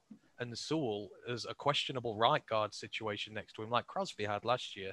He's got no one on his outside at tight end helping him block either. So it's just it's a double whammy for him. But I think we're just seeing the rust off now. It's been 18 months since he's played. It's a long time football. I think you'll just get better as the weeks go by, but we just need to stick with this and we need to stop, especially the publications over there talking about Justin Fields. You know, that's not going to help anyone by saying we've made the wrong draft pick because he's going to get killed in Chicago, as we saw last week. So yeah. it's not going to do any good making those comparisons. Second preseason game is not the time to review draft picks uh, in terms of who we should have picked, etc. So, and let's not underestimate Melvin Ingram. He was the guy when we did our free agency preview a few months back. He was the guy I most wanted the Lions to go after as almost a bit of a, um, if we could get him for the right price, um, a bit of a, a teacher to some of the younger guys. And he's a smaller guy. So Ingram is six two, I believe. Um, and so leverage wise, if he does, if you get a bit high and you pop out of, out of your stance, Sewell obviously adjusting to a new position, you can get rocked back just because he's coming up under you and his pads are going to be lower. So yeah, let's not panic. It was definitely not promising. It was a step back from the first week of the preseason, but like I want to see at least a quarter of the regular season before I start being hypercritical. And the Steelers are the creme de la creme when it comes to their defensive line and their edge rushers. There are not many teams that are going to put up a better unit than that, and they were they had their best guys out. So that's always going to affect, you know, just the standard he's up against. It's massively upgraded. All right, let's move on to the defense and the defensive line. So uh, well, let's lump in defensive line and the edge rusher outside linebackers as well, because they're basically playing the same spots. So we have playing in this game Levi Onwuzurike, Miles Brown, Rob McCray, Kevin Strong, Alim McNeil, Julian Okwara. Uh, let's run down a little bit further. PJ Johnson, Charles Harris, Bruce Hector, uh, and Austin Bryant. So those are all you guys who played on the defensive line. Who who stood out for you amongst that lot, Tom? It'd have to be Onwuzurike. Um, and he was probably the player coming out of the draft that I was least, not least excited about because he's a flashy player, but least happy with just given some of the other players that were available, Tre'von Moehrig and and uh, Owusu Koramoah, these kind of guys. So to see him do what he did, even in limited game time, having only been back for a week, was really exciting because he showed some heavy, heavy hands. Um, he he was knocking linemen off their spot pretty easily. The play where he almost created a safety by just completely disrupting the run, stacking the guard, and then actually it was I can't remember who came in and made the play, but two other guys came in and made the stopper on their own one yard line. But there was some really positive stuff, especially in the run game. Uh, in the pass game, he was really good too. The arm over move he showed, um, he stacked long arm move with his inside arm and then swam over uh, to make a play. So there was positivity. He didn't show a particularly detailed repertoire, I would say, in terms of pass rush moves, but he's still developing. The point is, he, he's disruptive. Um, and the only thing with him, I, I just want to see a bit more finish. Um, there was so much positive stuff in the first half of reps. Like he was hurting guards on their heels, but they're not finishing the job or not getting round. And even on that swim move in the red zone, if you watch it back, he has a chance to go straight through whoever was in at quarterback then and he almost falls off to the side. And so there's just a few times where I just want to see a bit more finish. And that could easily be a conditioning point too. He looked pretty tired towards the end of his reps, but there was some really, really good stuff in there. How about some guys that perhaps you weren't enamored with as well? Um, uh, Julian Okwara. So only because in the first game he looked so dangerous. Um, and actually, from a run defense standpoint, he was much better this week, uh, which is, again, really positive. But from a pass rushing standpoint, it just really wasn't, there wasn't much of that flash we saw week one. Um, and there's no real reason for that in terms of who he was going up against. It wasn't like he was really taking a big step up. Um, I've forgotten the name of the Bills left tackle now, but I know he's jumped around a few uh, a few teams, the Giants most recently, and yeah, he had a bad day. But I would have liked to seen a bit more from him. Um, yeah, he'd probably be the one I'd call out. Austin Bryant would then be the other one. Again, those two guys I was pretty impressed with week one. Uh, and Bryant, for me, just he really struggled, to be honest. How about you, Ant? Same questions. Strong, strong guys and weak guys. Um, well, Tom's already mentioned about Levi. You know, we saw the Levi we expect. He is the line disruptor, the guy who manages to swim through, cause chaos in the backfield. You saw a little taste of what he's about and why we're so excited about him. So it was great to see him in getting reps, especially after there were concerns raised about his injuries. But um, you know, fair play to him. He's shown up, shown what he can do, and I'm really excited to see more of him. I thought Hector did well again. You know, we mentioned him and Strong last week. Hector had a couple of more pressures on the quarterback that he registered, you know, for a guy who we picked up off waivers who wasn't wanted. I think it was from Tennessee we got him.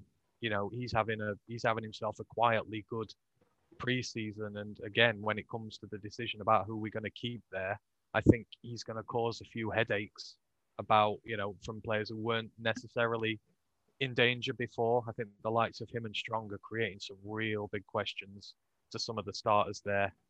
Um, I agree. With, um, I thought McNeil did all right. I know we didn't see much of him in there, but you know, I really nailed my master McNeil, especially when I did the reviews on him, saying how good he is and that. But I think the Steelers, not the best team for him really to play against because Ben throws the ball so quickly. A guy his size, he was just never really going to have much chance to get in the backfield and affect the game. But I watched his plays. The center couldn't deal with him.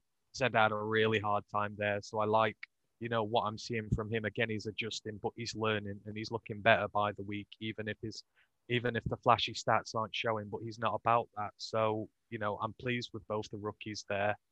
And outside of that, Bryant was terrible, which is a shame, especially the face mask call. It was completely needless. You know, let them out of such a precarious situation as well.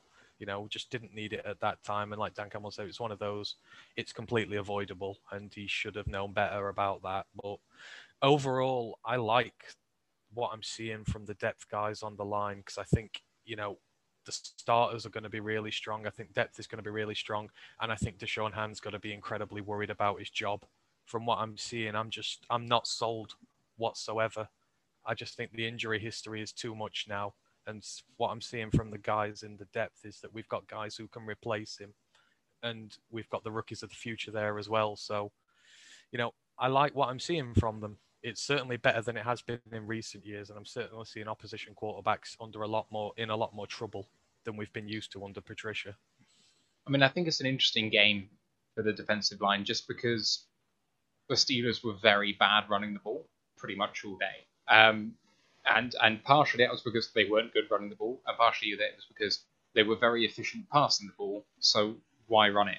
And so the defensive line actually had like a a bit of a helping hand in having a good day. So I'm not sure how much stock to put in, how much of a good day some of these guys had, but Strong was someone who really just stood out to me as, as someone who's had a really consistent preseason and a couple of um, preseason games as well. So he's one, and, and you've already mentioned Levi, who is my other guy. Um, Jashon Cornell, actually, I kind of thought every now and again, oh, he's popped up. Um, it, that isn't shown in the PFF stats. Apparently, he had a bad day, but I remember thinking, ah, there he is again. So I, am keeping a special eye out for him just because I know that he's going to survive all the cut downs just because he's suspended and he's got a special kind of own cut day of his own. So we'll see how that goes. But let's move on to the uh, Mike linebackers, and we've got Tavante Beckett, we've got Derrick Barnes, we've got Anthony Pittman, Jalen Reeves-Maybin, and Jahlani Tavai. Let's go back to Anne. Who who did well and who didn't for you?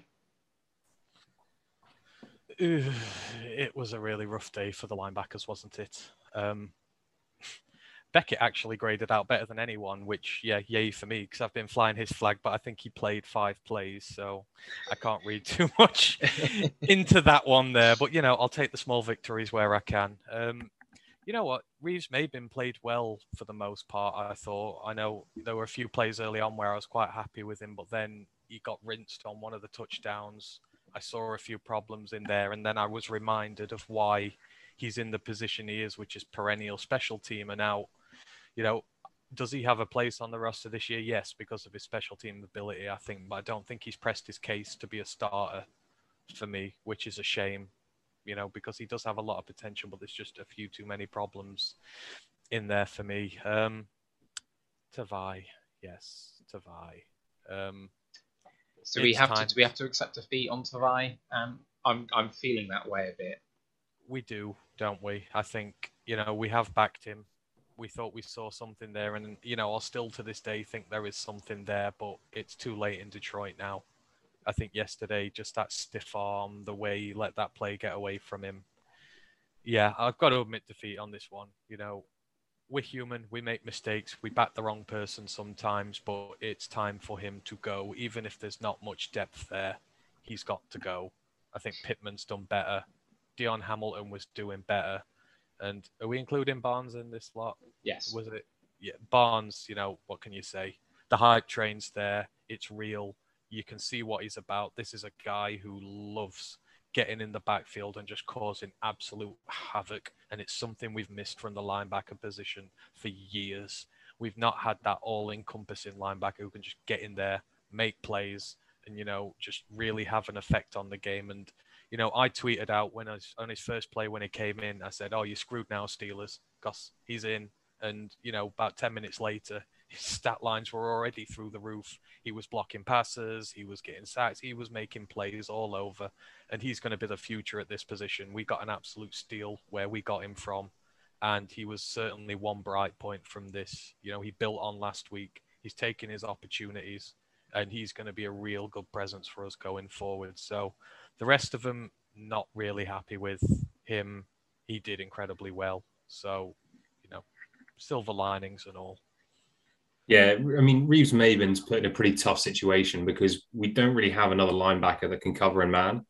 And to be honest, we struggle with safeties who can cover in man. We saw Tracy Walker, obviously, last year play down in the box more and get torched. Harris is not a guy you want to be manning up. So, quite a lot of it, you're you're asking Reeves-Maybin to to carry guys deep, uh, and it's just it was it was pretty shaky. Um, but let's let's talk Derrick Barnes. How have we got this far in and not talk Derrick Barnes yet? But um, look, there was there was loads of great stuff when I was writing notes on the game initially. I just had in all caps. I love Derrick Barnes because there's just for all the struggles we've had versus especially the past in recent years. Seeing someone make correct reads in zone, be patient in zone, and then explode on the ball. And actually, in fairness, that's exactly what we saw with AJ Parker, who we'll come into later as well. But that's so satisfying having seen guys make completely wrong reads for years now, back to Jarrad Davis, obviously Tavai more recently, etc. So there was just a number of kind of flash plays which which caught everyone's attention, whether it was kind of the the sack where obviously he just blitz through the line. He does definitely have a tell on his blitz though. Watch it back, and he did exactly the same last week. I knew he was coming on a blitz. He sits way up over his over his toes, so he goes down into his stance early and sits way up over his toes, almost as if he's overly tired, and then goes. Whereas in general, he sits a little bit back more, uh, more on his heels. Uh, so yeah, you can watch out for that next time. There was there was some stuff to clear up for Barnes, like in the PFF grades. I don't think he actually graded out that well, especially against the run. Um, he seems to be taking a pass read step. So as a linebacker, you normally see people take a run read step and then drop back into zone. It may be something he's coached in, but the other lines backers aren't doing it either. So quite often you're seeing him take a step back against the pass and then making a run read, which means he's probably missing a half second there. Um, and he's really struggling with misdirection. So actually, the play that iced the game wasn't even a true play action. They had a, a fullback and a running back, and the fullback releases straight away as the first back out, and that's Barnes's man. And his eyes just get locked in the backfield looking for a run and they obviously complete that play early. There was also just a couple times I don't even remember he shot a gap and made an attempt at a diving tackle, didn't make the tackle, and the guy ran out for I think it was kind of a nine yard gain. That's again because he's distracted by the receiver on the strong side running a sweep. So he actually makes the read, doesn't trust it, stops, and then goes. And that's what cost him the tackle. So I think he's almost, I mean, he's a rookie. He's probably a little bit afraid to make mistakes. And so on misdirection, things like that, sometimes his reads are, it's not that they're slow, but I think he's getting distracted by a few things and not just going. Because we see when he does see something and he goes and explodes to the ball, it is, it's mesmerizing to watch. So, yeah, loads of flashy stuff, things to work on, but all coachable things. Uh, it was so positive. Even the, the goal line play, I know he didn't get the pick, but if you watch, he sits in his zone. He doesn't get distracted. I think it's Rudolph who's in at the time who tries to look him off. And other guys be biting on it and trying to move. He just stays really patient in his zone, waits till Rudolph comes back, and then jumps the route. Obviously, he'll be annoyed he didn't get the pick, but it's that kind of stuff which is so positive to see when we haven't seen it for so long. Yeah, in the in the post match presser, he was asked twice about that drop, and you could see he was he was so annoyed at himself. It was really quite funny to watch actually. A couple of um opinions in the chat. SW Lion says bye to Vi. We'll get onto that later. Uh, Det Fan Man says checking the weather. Tavai is the singly least popular athlete in the Motor City. He's approaching Ebron levels of rejection. If Tavai is visible through the season, we may set a new precedent. Oh boy. Um, he also says if Barnes is a Pro Bowler or in the playoffs, I'll let you run away with that one. But SW Lions come back with just sit Barnes in game three and start him with Collins at inside linebacker in game one, and a couple of other guys have also expressed that opinion that they want to see him start over Alex Anzalone. I want to see him in a rotational role where he's he's possibly seeing half the snaps, but just not starting and maybe kind of easing his way into maybe playing a majority of the snaps in the second half of games where he can use his elite athleticism to his advantage while other starters are starting to tire. He was the guy, despite his overall grade by per PFF, he was the highest rated guy in coverage with a 91 grade. And I can't remember the last time I saw in any Lions game someone have an elite coverage grade, but we'll come on to someone else in a moment who also managed it. I mean, Barnes was everywhere. Every single play, it seemed to be him doing something when he was on the field, and that happened last week and it's happened this week. I absolutely love the guy. His energy is electric. There is a there is an argument to be made for him to start because he possesses a skill set that none of the starting linebackers currently have.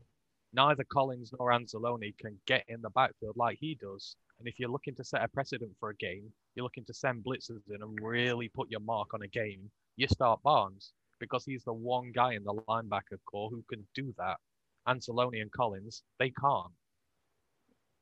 Anzalone's going to be the green dot guy. He's going to be making making the calls on the field, um, and he knows obviously Glenn's system. And he's more of a, I guess, smaller, more traditional coverage backer. So, I'm if he stays healthy, then I'd like to see him play over Barnes to start with, just whilst we we get into this. Anzalone can't stay on the field, sadly. Um, he hasn't really for the last four years. I don't think he's played a full 16 game season, or he's definitely missed a lot of time. There's going to be chances for Barnes. Um, Collins, obviously, we've seen nothing of so far. It wouldn't surprise me if he fell off a little bit of a cliff this year in this new system, um, with probably a bit less energy for this new regime than everyone else does. So I think there's going to be opportunities for Barnes to play. I don't think we necessarily need to rush him into the team right away. What would frustrate me is if he doesn't play at all when we've seen these flashes and this interest. I want him to be playing. I just don't think necessarily he should be starting week one, which I know is an unpopular opinion because he is the most exciting player to watch on the Lions roster right now. But Okay, right, let's move on to the cornerbacks, both outside and slots. So we had AJ Parker, Jeff Okudah, Jerry Jacobs, Amani Oruwariye, Mike Ford, Nico Roby Coleman, Bobby Price. Uh, let's come to Ant first. What what did he make of the cornerbacks? And I, I presume there's one guy at the top of the list. Well, yeah, there's one guy to start with, and obviously that's AJ Parker. I mean, the guy's an undrafted free agent and he's come in and he's just completely surpassed, you know, I suppose any expectations we could have from him. And the big thing with Parker is he started this game. He played against the better players there. The very first play of the game, pass breakup, AJ Parker set the tone for it. So, I mean, I just love what I've seen of him. I think what it was, I put his stats up yesterday. He had about eight tackles, he was targeted seven times. He only gave up 15 yards on those. So he's a guy, you know, he may give up a few catches, but they're not getting yards against him.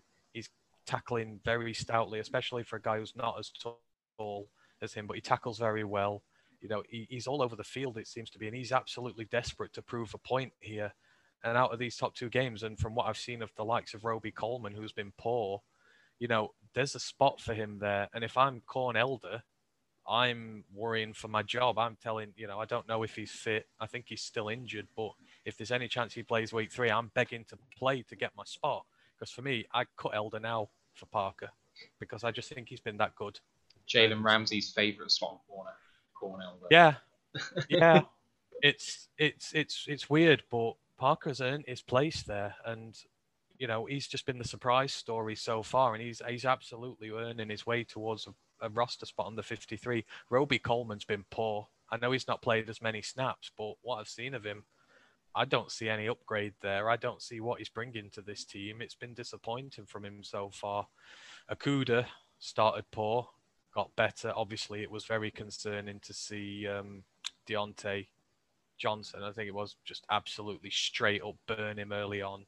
That was really worrying that play because him, Oruwariye, and Walker all got hit on plays, and you don't want to be seeing that on one drive. But you know, he had a good play in the end zone later on to break up a potential touchdown pass. He looked a bit more comfortable as he went on, which was good.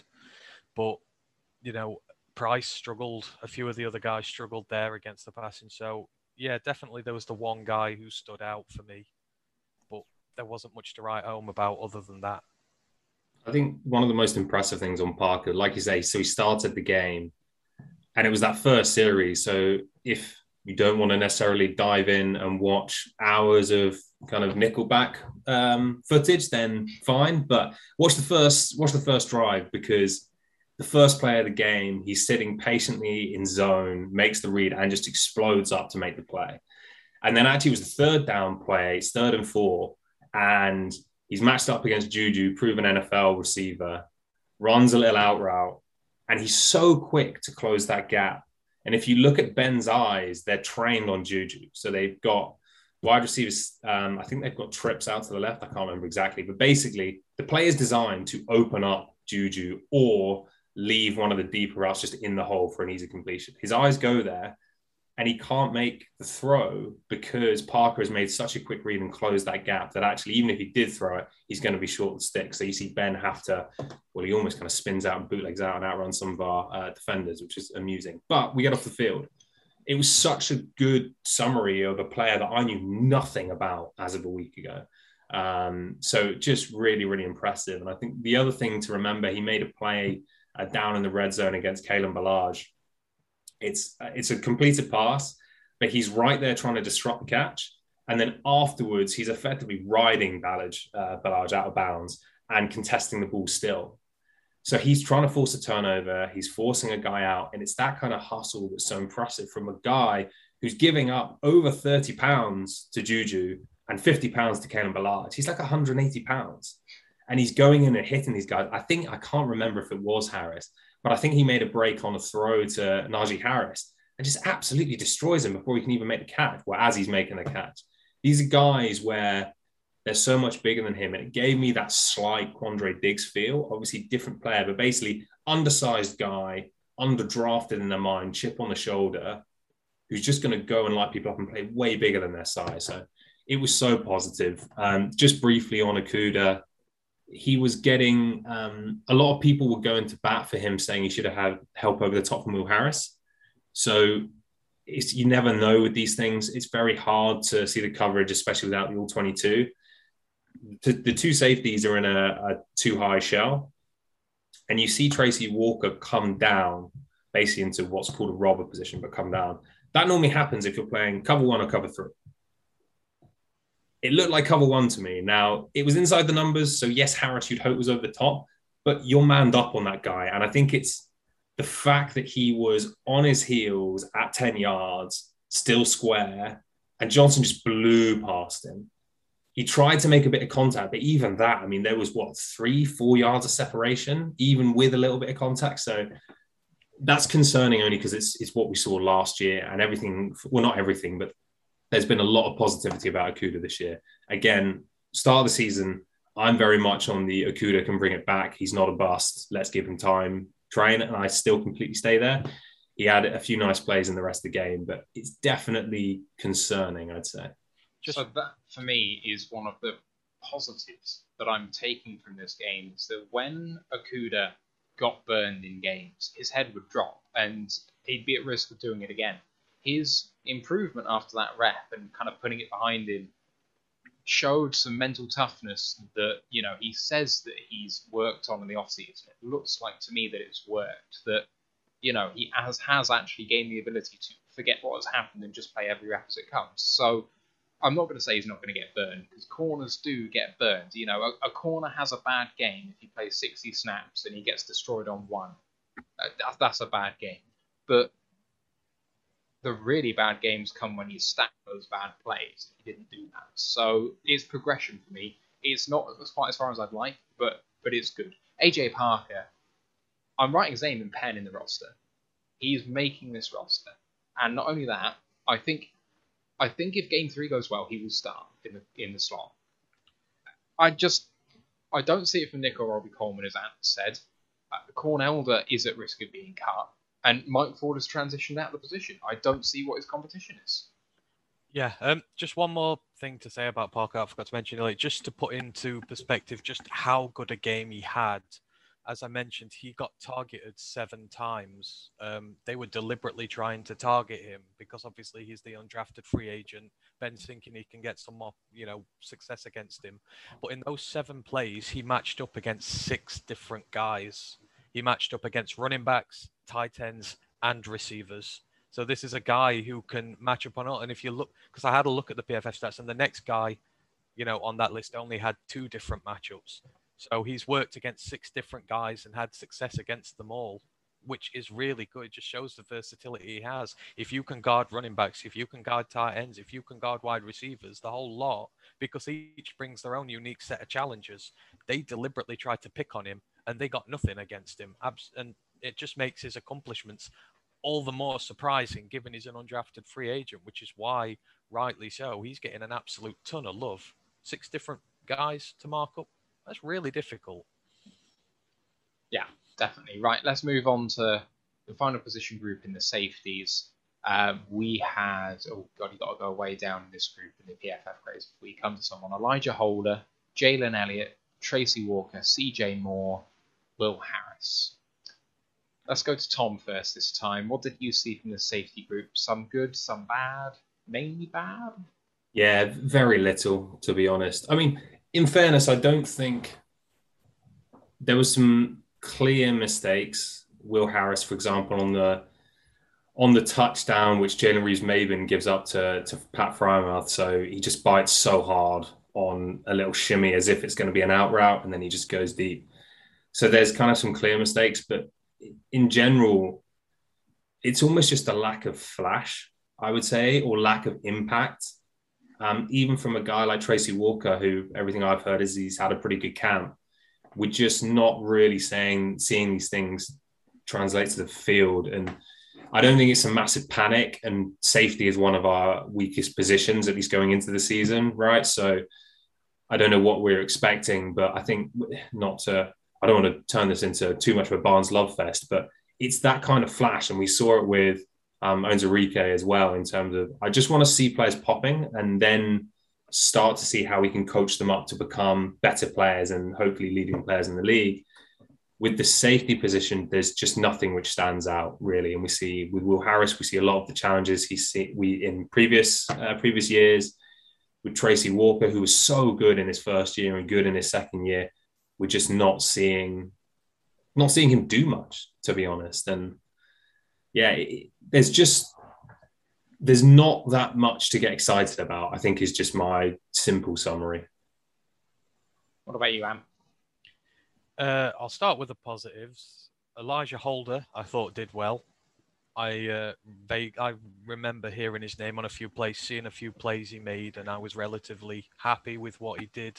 I think he was probably the standout from all of them that day, which is not saying a great deal because he wasn't on the field the most of them. But out of all the safeties, he's the one who had a relatively good game. I think outside of that, there was a lot to hate. I mean, CJ Moore literally gave me a really bad twitch in my eye because of the amount of tackles he missed every time he kept missing tackles, I got a twitch, and it was just all the time. It's some of the worst on this team, and it was it was another thing we saw a lot of missed tackles. But he, oh my god, it was absolutely atrocious seeing some of the tackles he attempted to make. I wouldn't surprise if he's cut. Even his special teams ability shouldn't be saving him from some of those mistakes he was making. Um, the lead safeties, as you were, I mean, I, I think Marlowe's stock's gone through the roof not playing in this game. Um, Harris had such a poor game. As Tom said, he bit maybe on t- both of the touchdowns. I know people were blaming him on both of the touchdowns for not providing adequate cover, you know, to uh, to his fellow defenders who gave up touchdowns. But he was just poor as usual. Walker, I'm with Tom.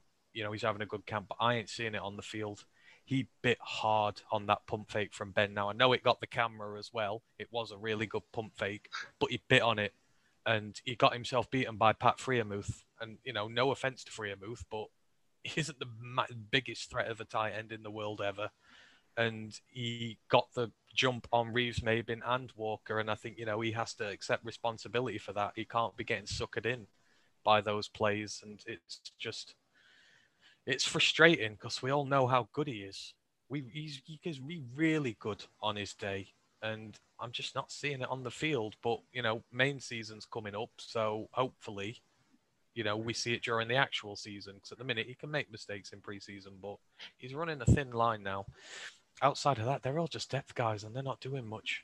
It is really, really, really concerning. So good You, point. uh, Sorry. No, the only thing I was going to say is by transitioning to this um, two high look versus just the one high look, which we mostly played with Patricia, you're doing it to protect against the pass and you're doing it to give support to other people. The problem is all our safeties, I think with the exception of Elijah Holder, graded out negatively in coverage. And if we're not getting support from the back end, and you saw it with that Diontae Johnson play, I mean, if, if Harris is playing center field, that throw is it's pretty much is within the numbers. It's almost on the hash. And Harris is a good athlete, and he's still not getting there.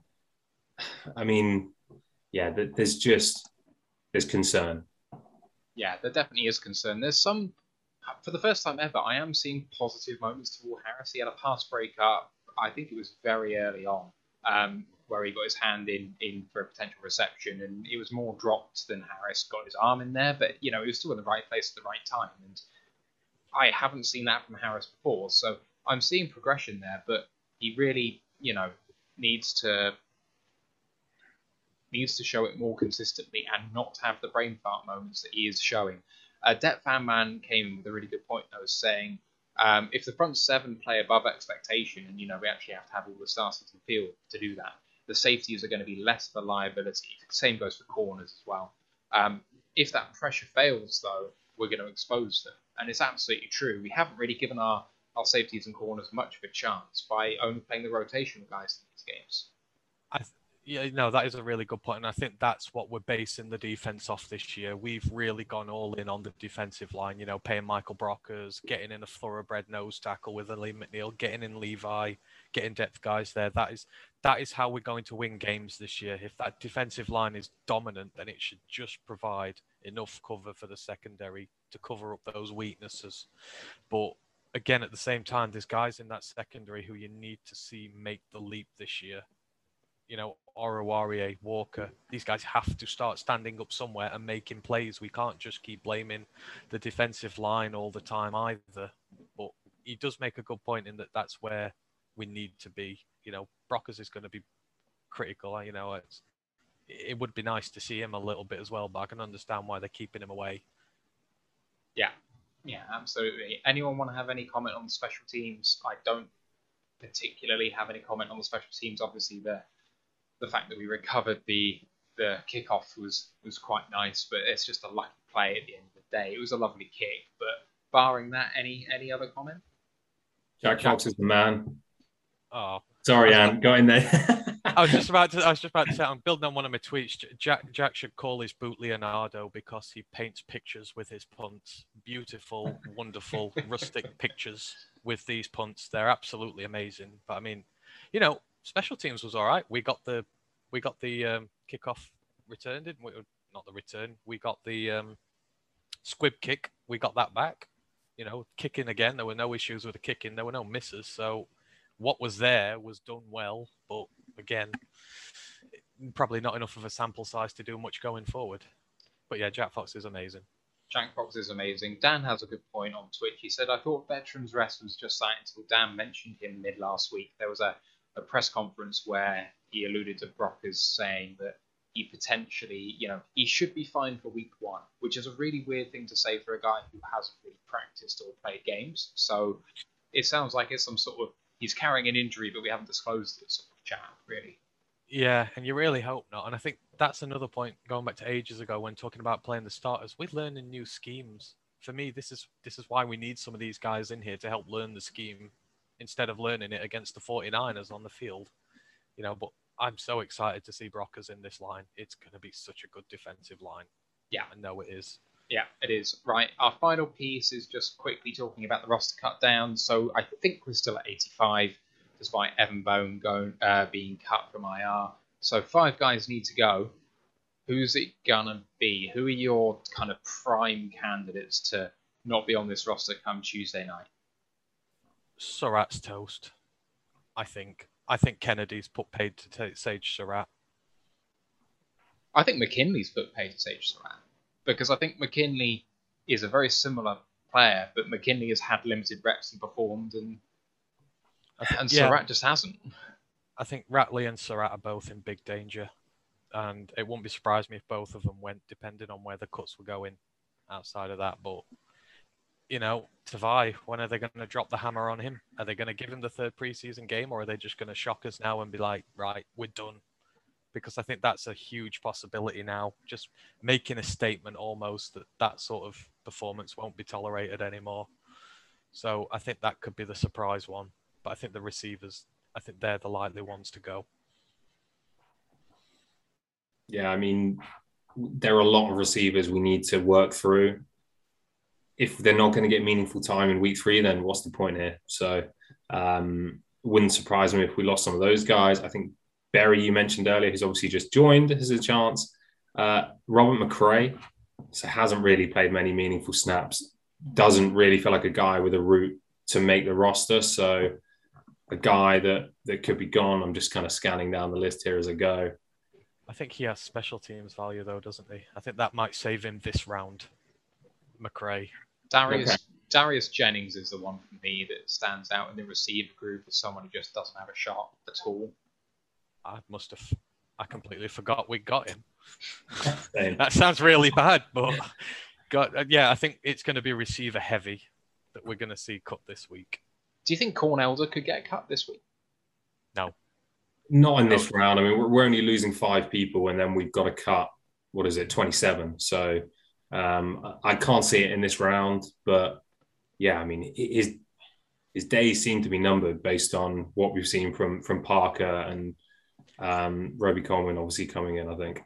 if Parker has a solid game against the Colts, and I think you can kiss Elder goodbye in the final round of cuts. I think it just makes a lot of sense because we're going to be paying Elder a lot more, even if it's only vet min or whatever. And that, that's awesome, to be honest. Like Elder was a guy I was excited to bring in, but if, if he's getting beaten out by an undrafted rookie, that could be spun as a bad story. The fact that we've had someone like Parker step up so quickly and show so much positive work to beat out a guy who's already performed in the league is really good news. So Exactly. You know, injured player gone, talented rookie in. You know, again, we need to make a statement by giving these guys who are performing in preseason the slots. You know, if it makes if it means a difficult decision, then so be it. But stick to your ethos, and that's what they're saying. You play well, you get a spot, and he's absolutely earned it. Det Fan Man says the long snapping play was satisfactory. I didn't actually take a good look at him, but I'll, I'll need to have a look at him uh, for my third look through that game. Um, SW Lion says I'm liking McKinley in relation to what I was saying about him versus Surratt. Ken Stauder says Perriman for the chop. I think it's too early for him to get chopped because I think they're going to give him one more week to get fit and actually do something. But I, I do Yeah. think he'll get cut if he doesn't perform next week. I, I don't vets don't get cut from 85 to 80 or whatever it is really do they i don't think you might get the odd one but i think they're given every opportunity to try and prove themselves because after all they are the experienced guys so i think it is i think tavai is the only i suppose you'd say vet not really a vet but i think he's the only surprise you'll see this week i think the rest are just going to be solid bubble guys who never really had a shot or we haven't seen Evan Heim is the other one who I think will definitely go. I think just he, I don't think he suited up in the last game, and if you are a second, third string O lineman, I think you got to go, right? isn't he a center Isn't Uh, center He's he's a guard right. center, I think. or was it Bucks Brown?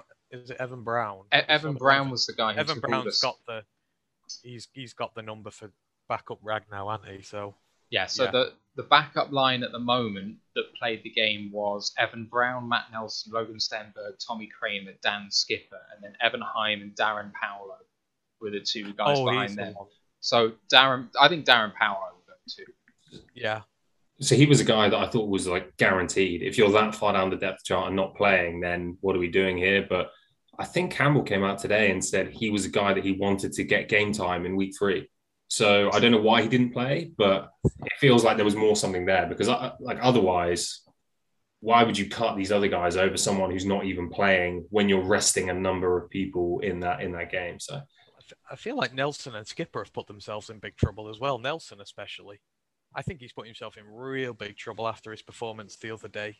I know we need depth at tackle, but it was a completely unacceptable performance. That was completely. You know, he didn't show anything to warrant even being a backup. Oh, I think that's a bit harsh. I really think that's harsh. I'd go back and watch it. He, honestly, he got dominated so badly.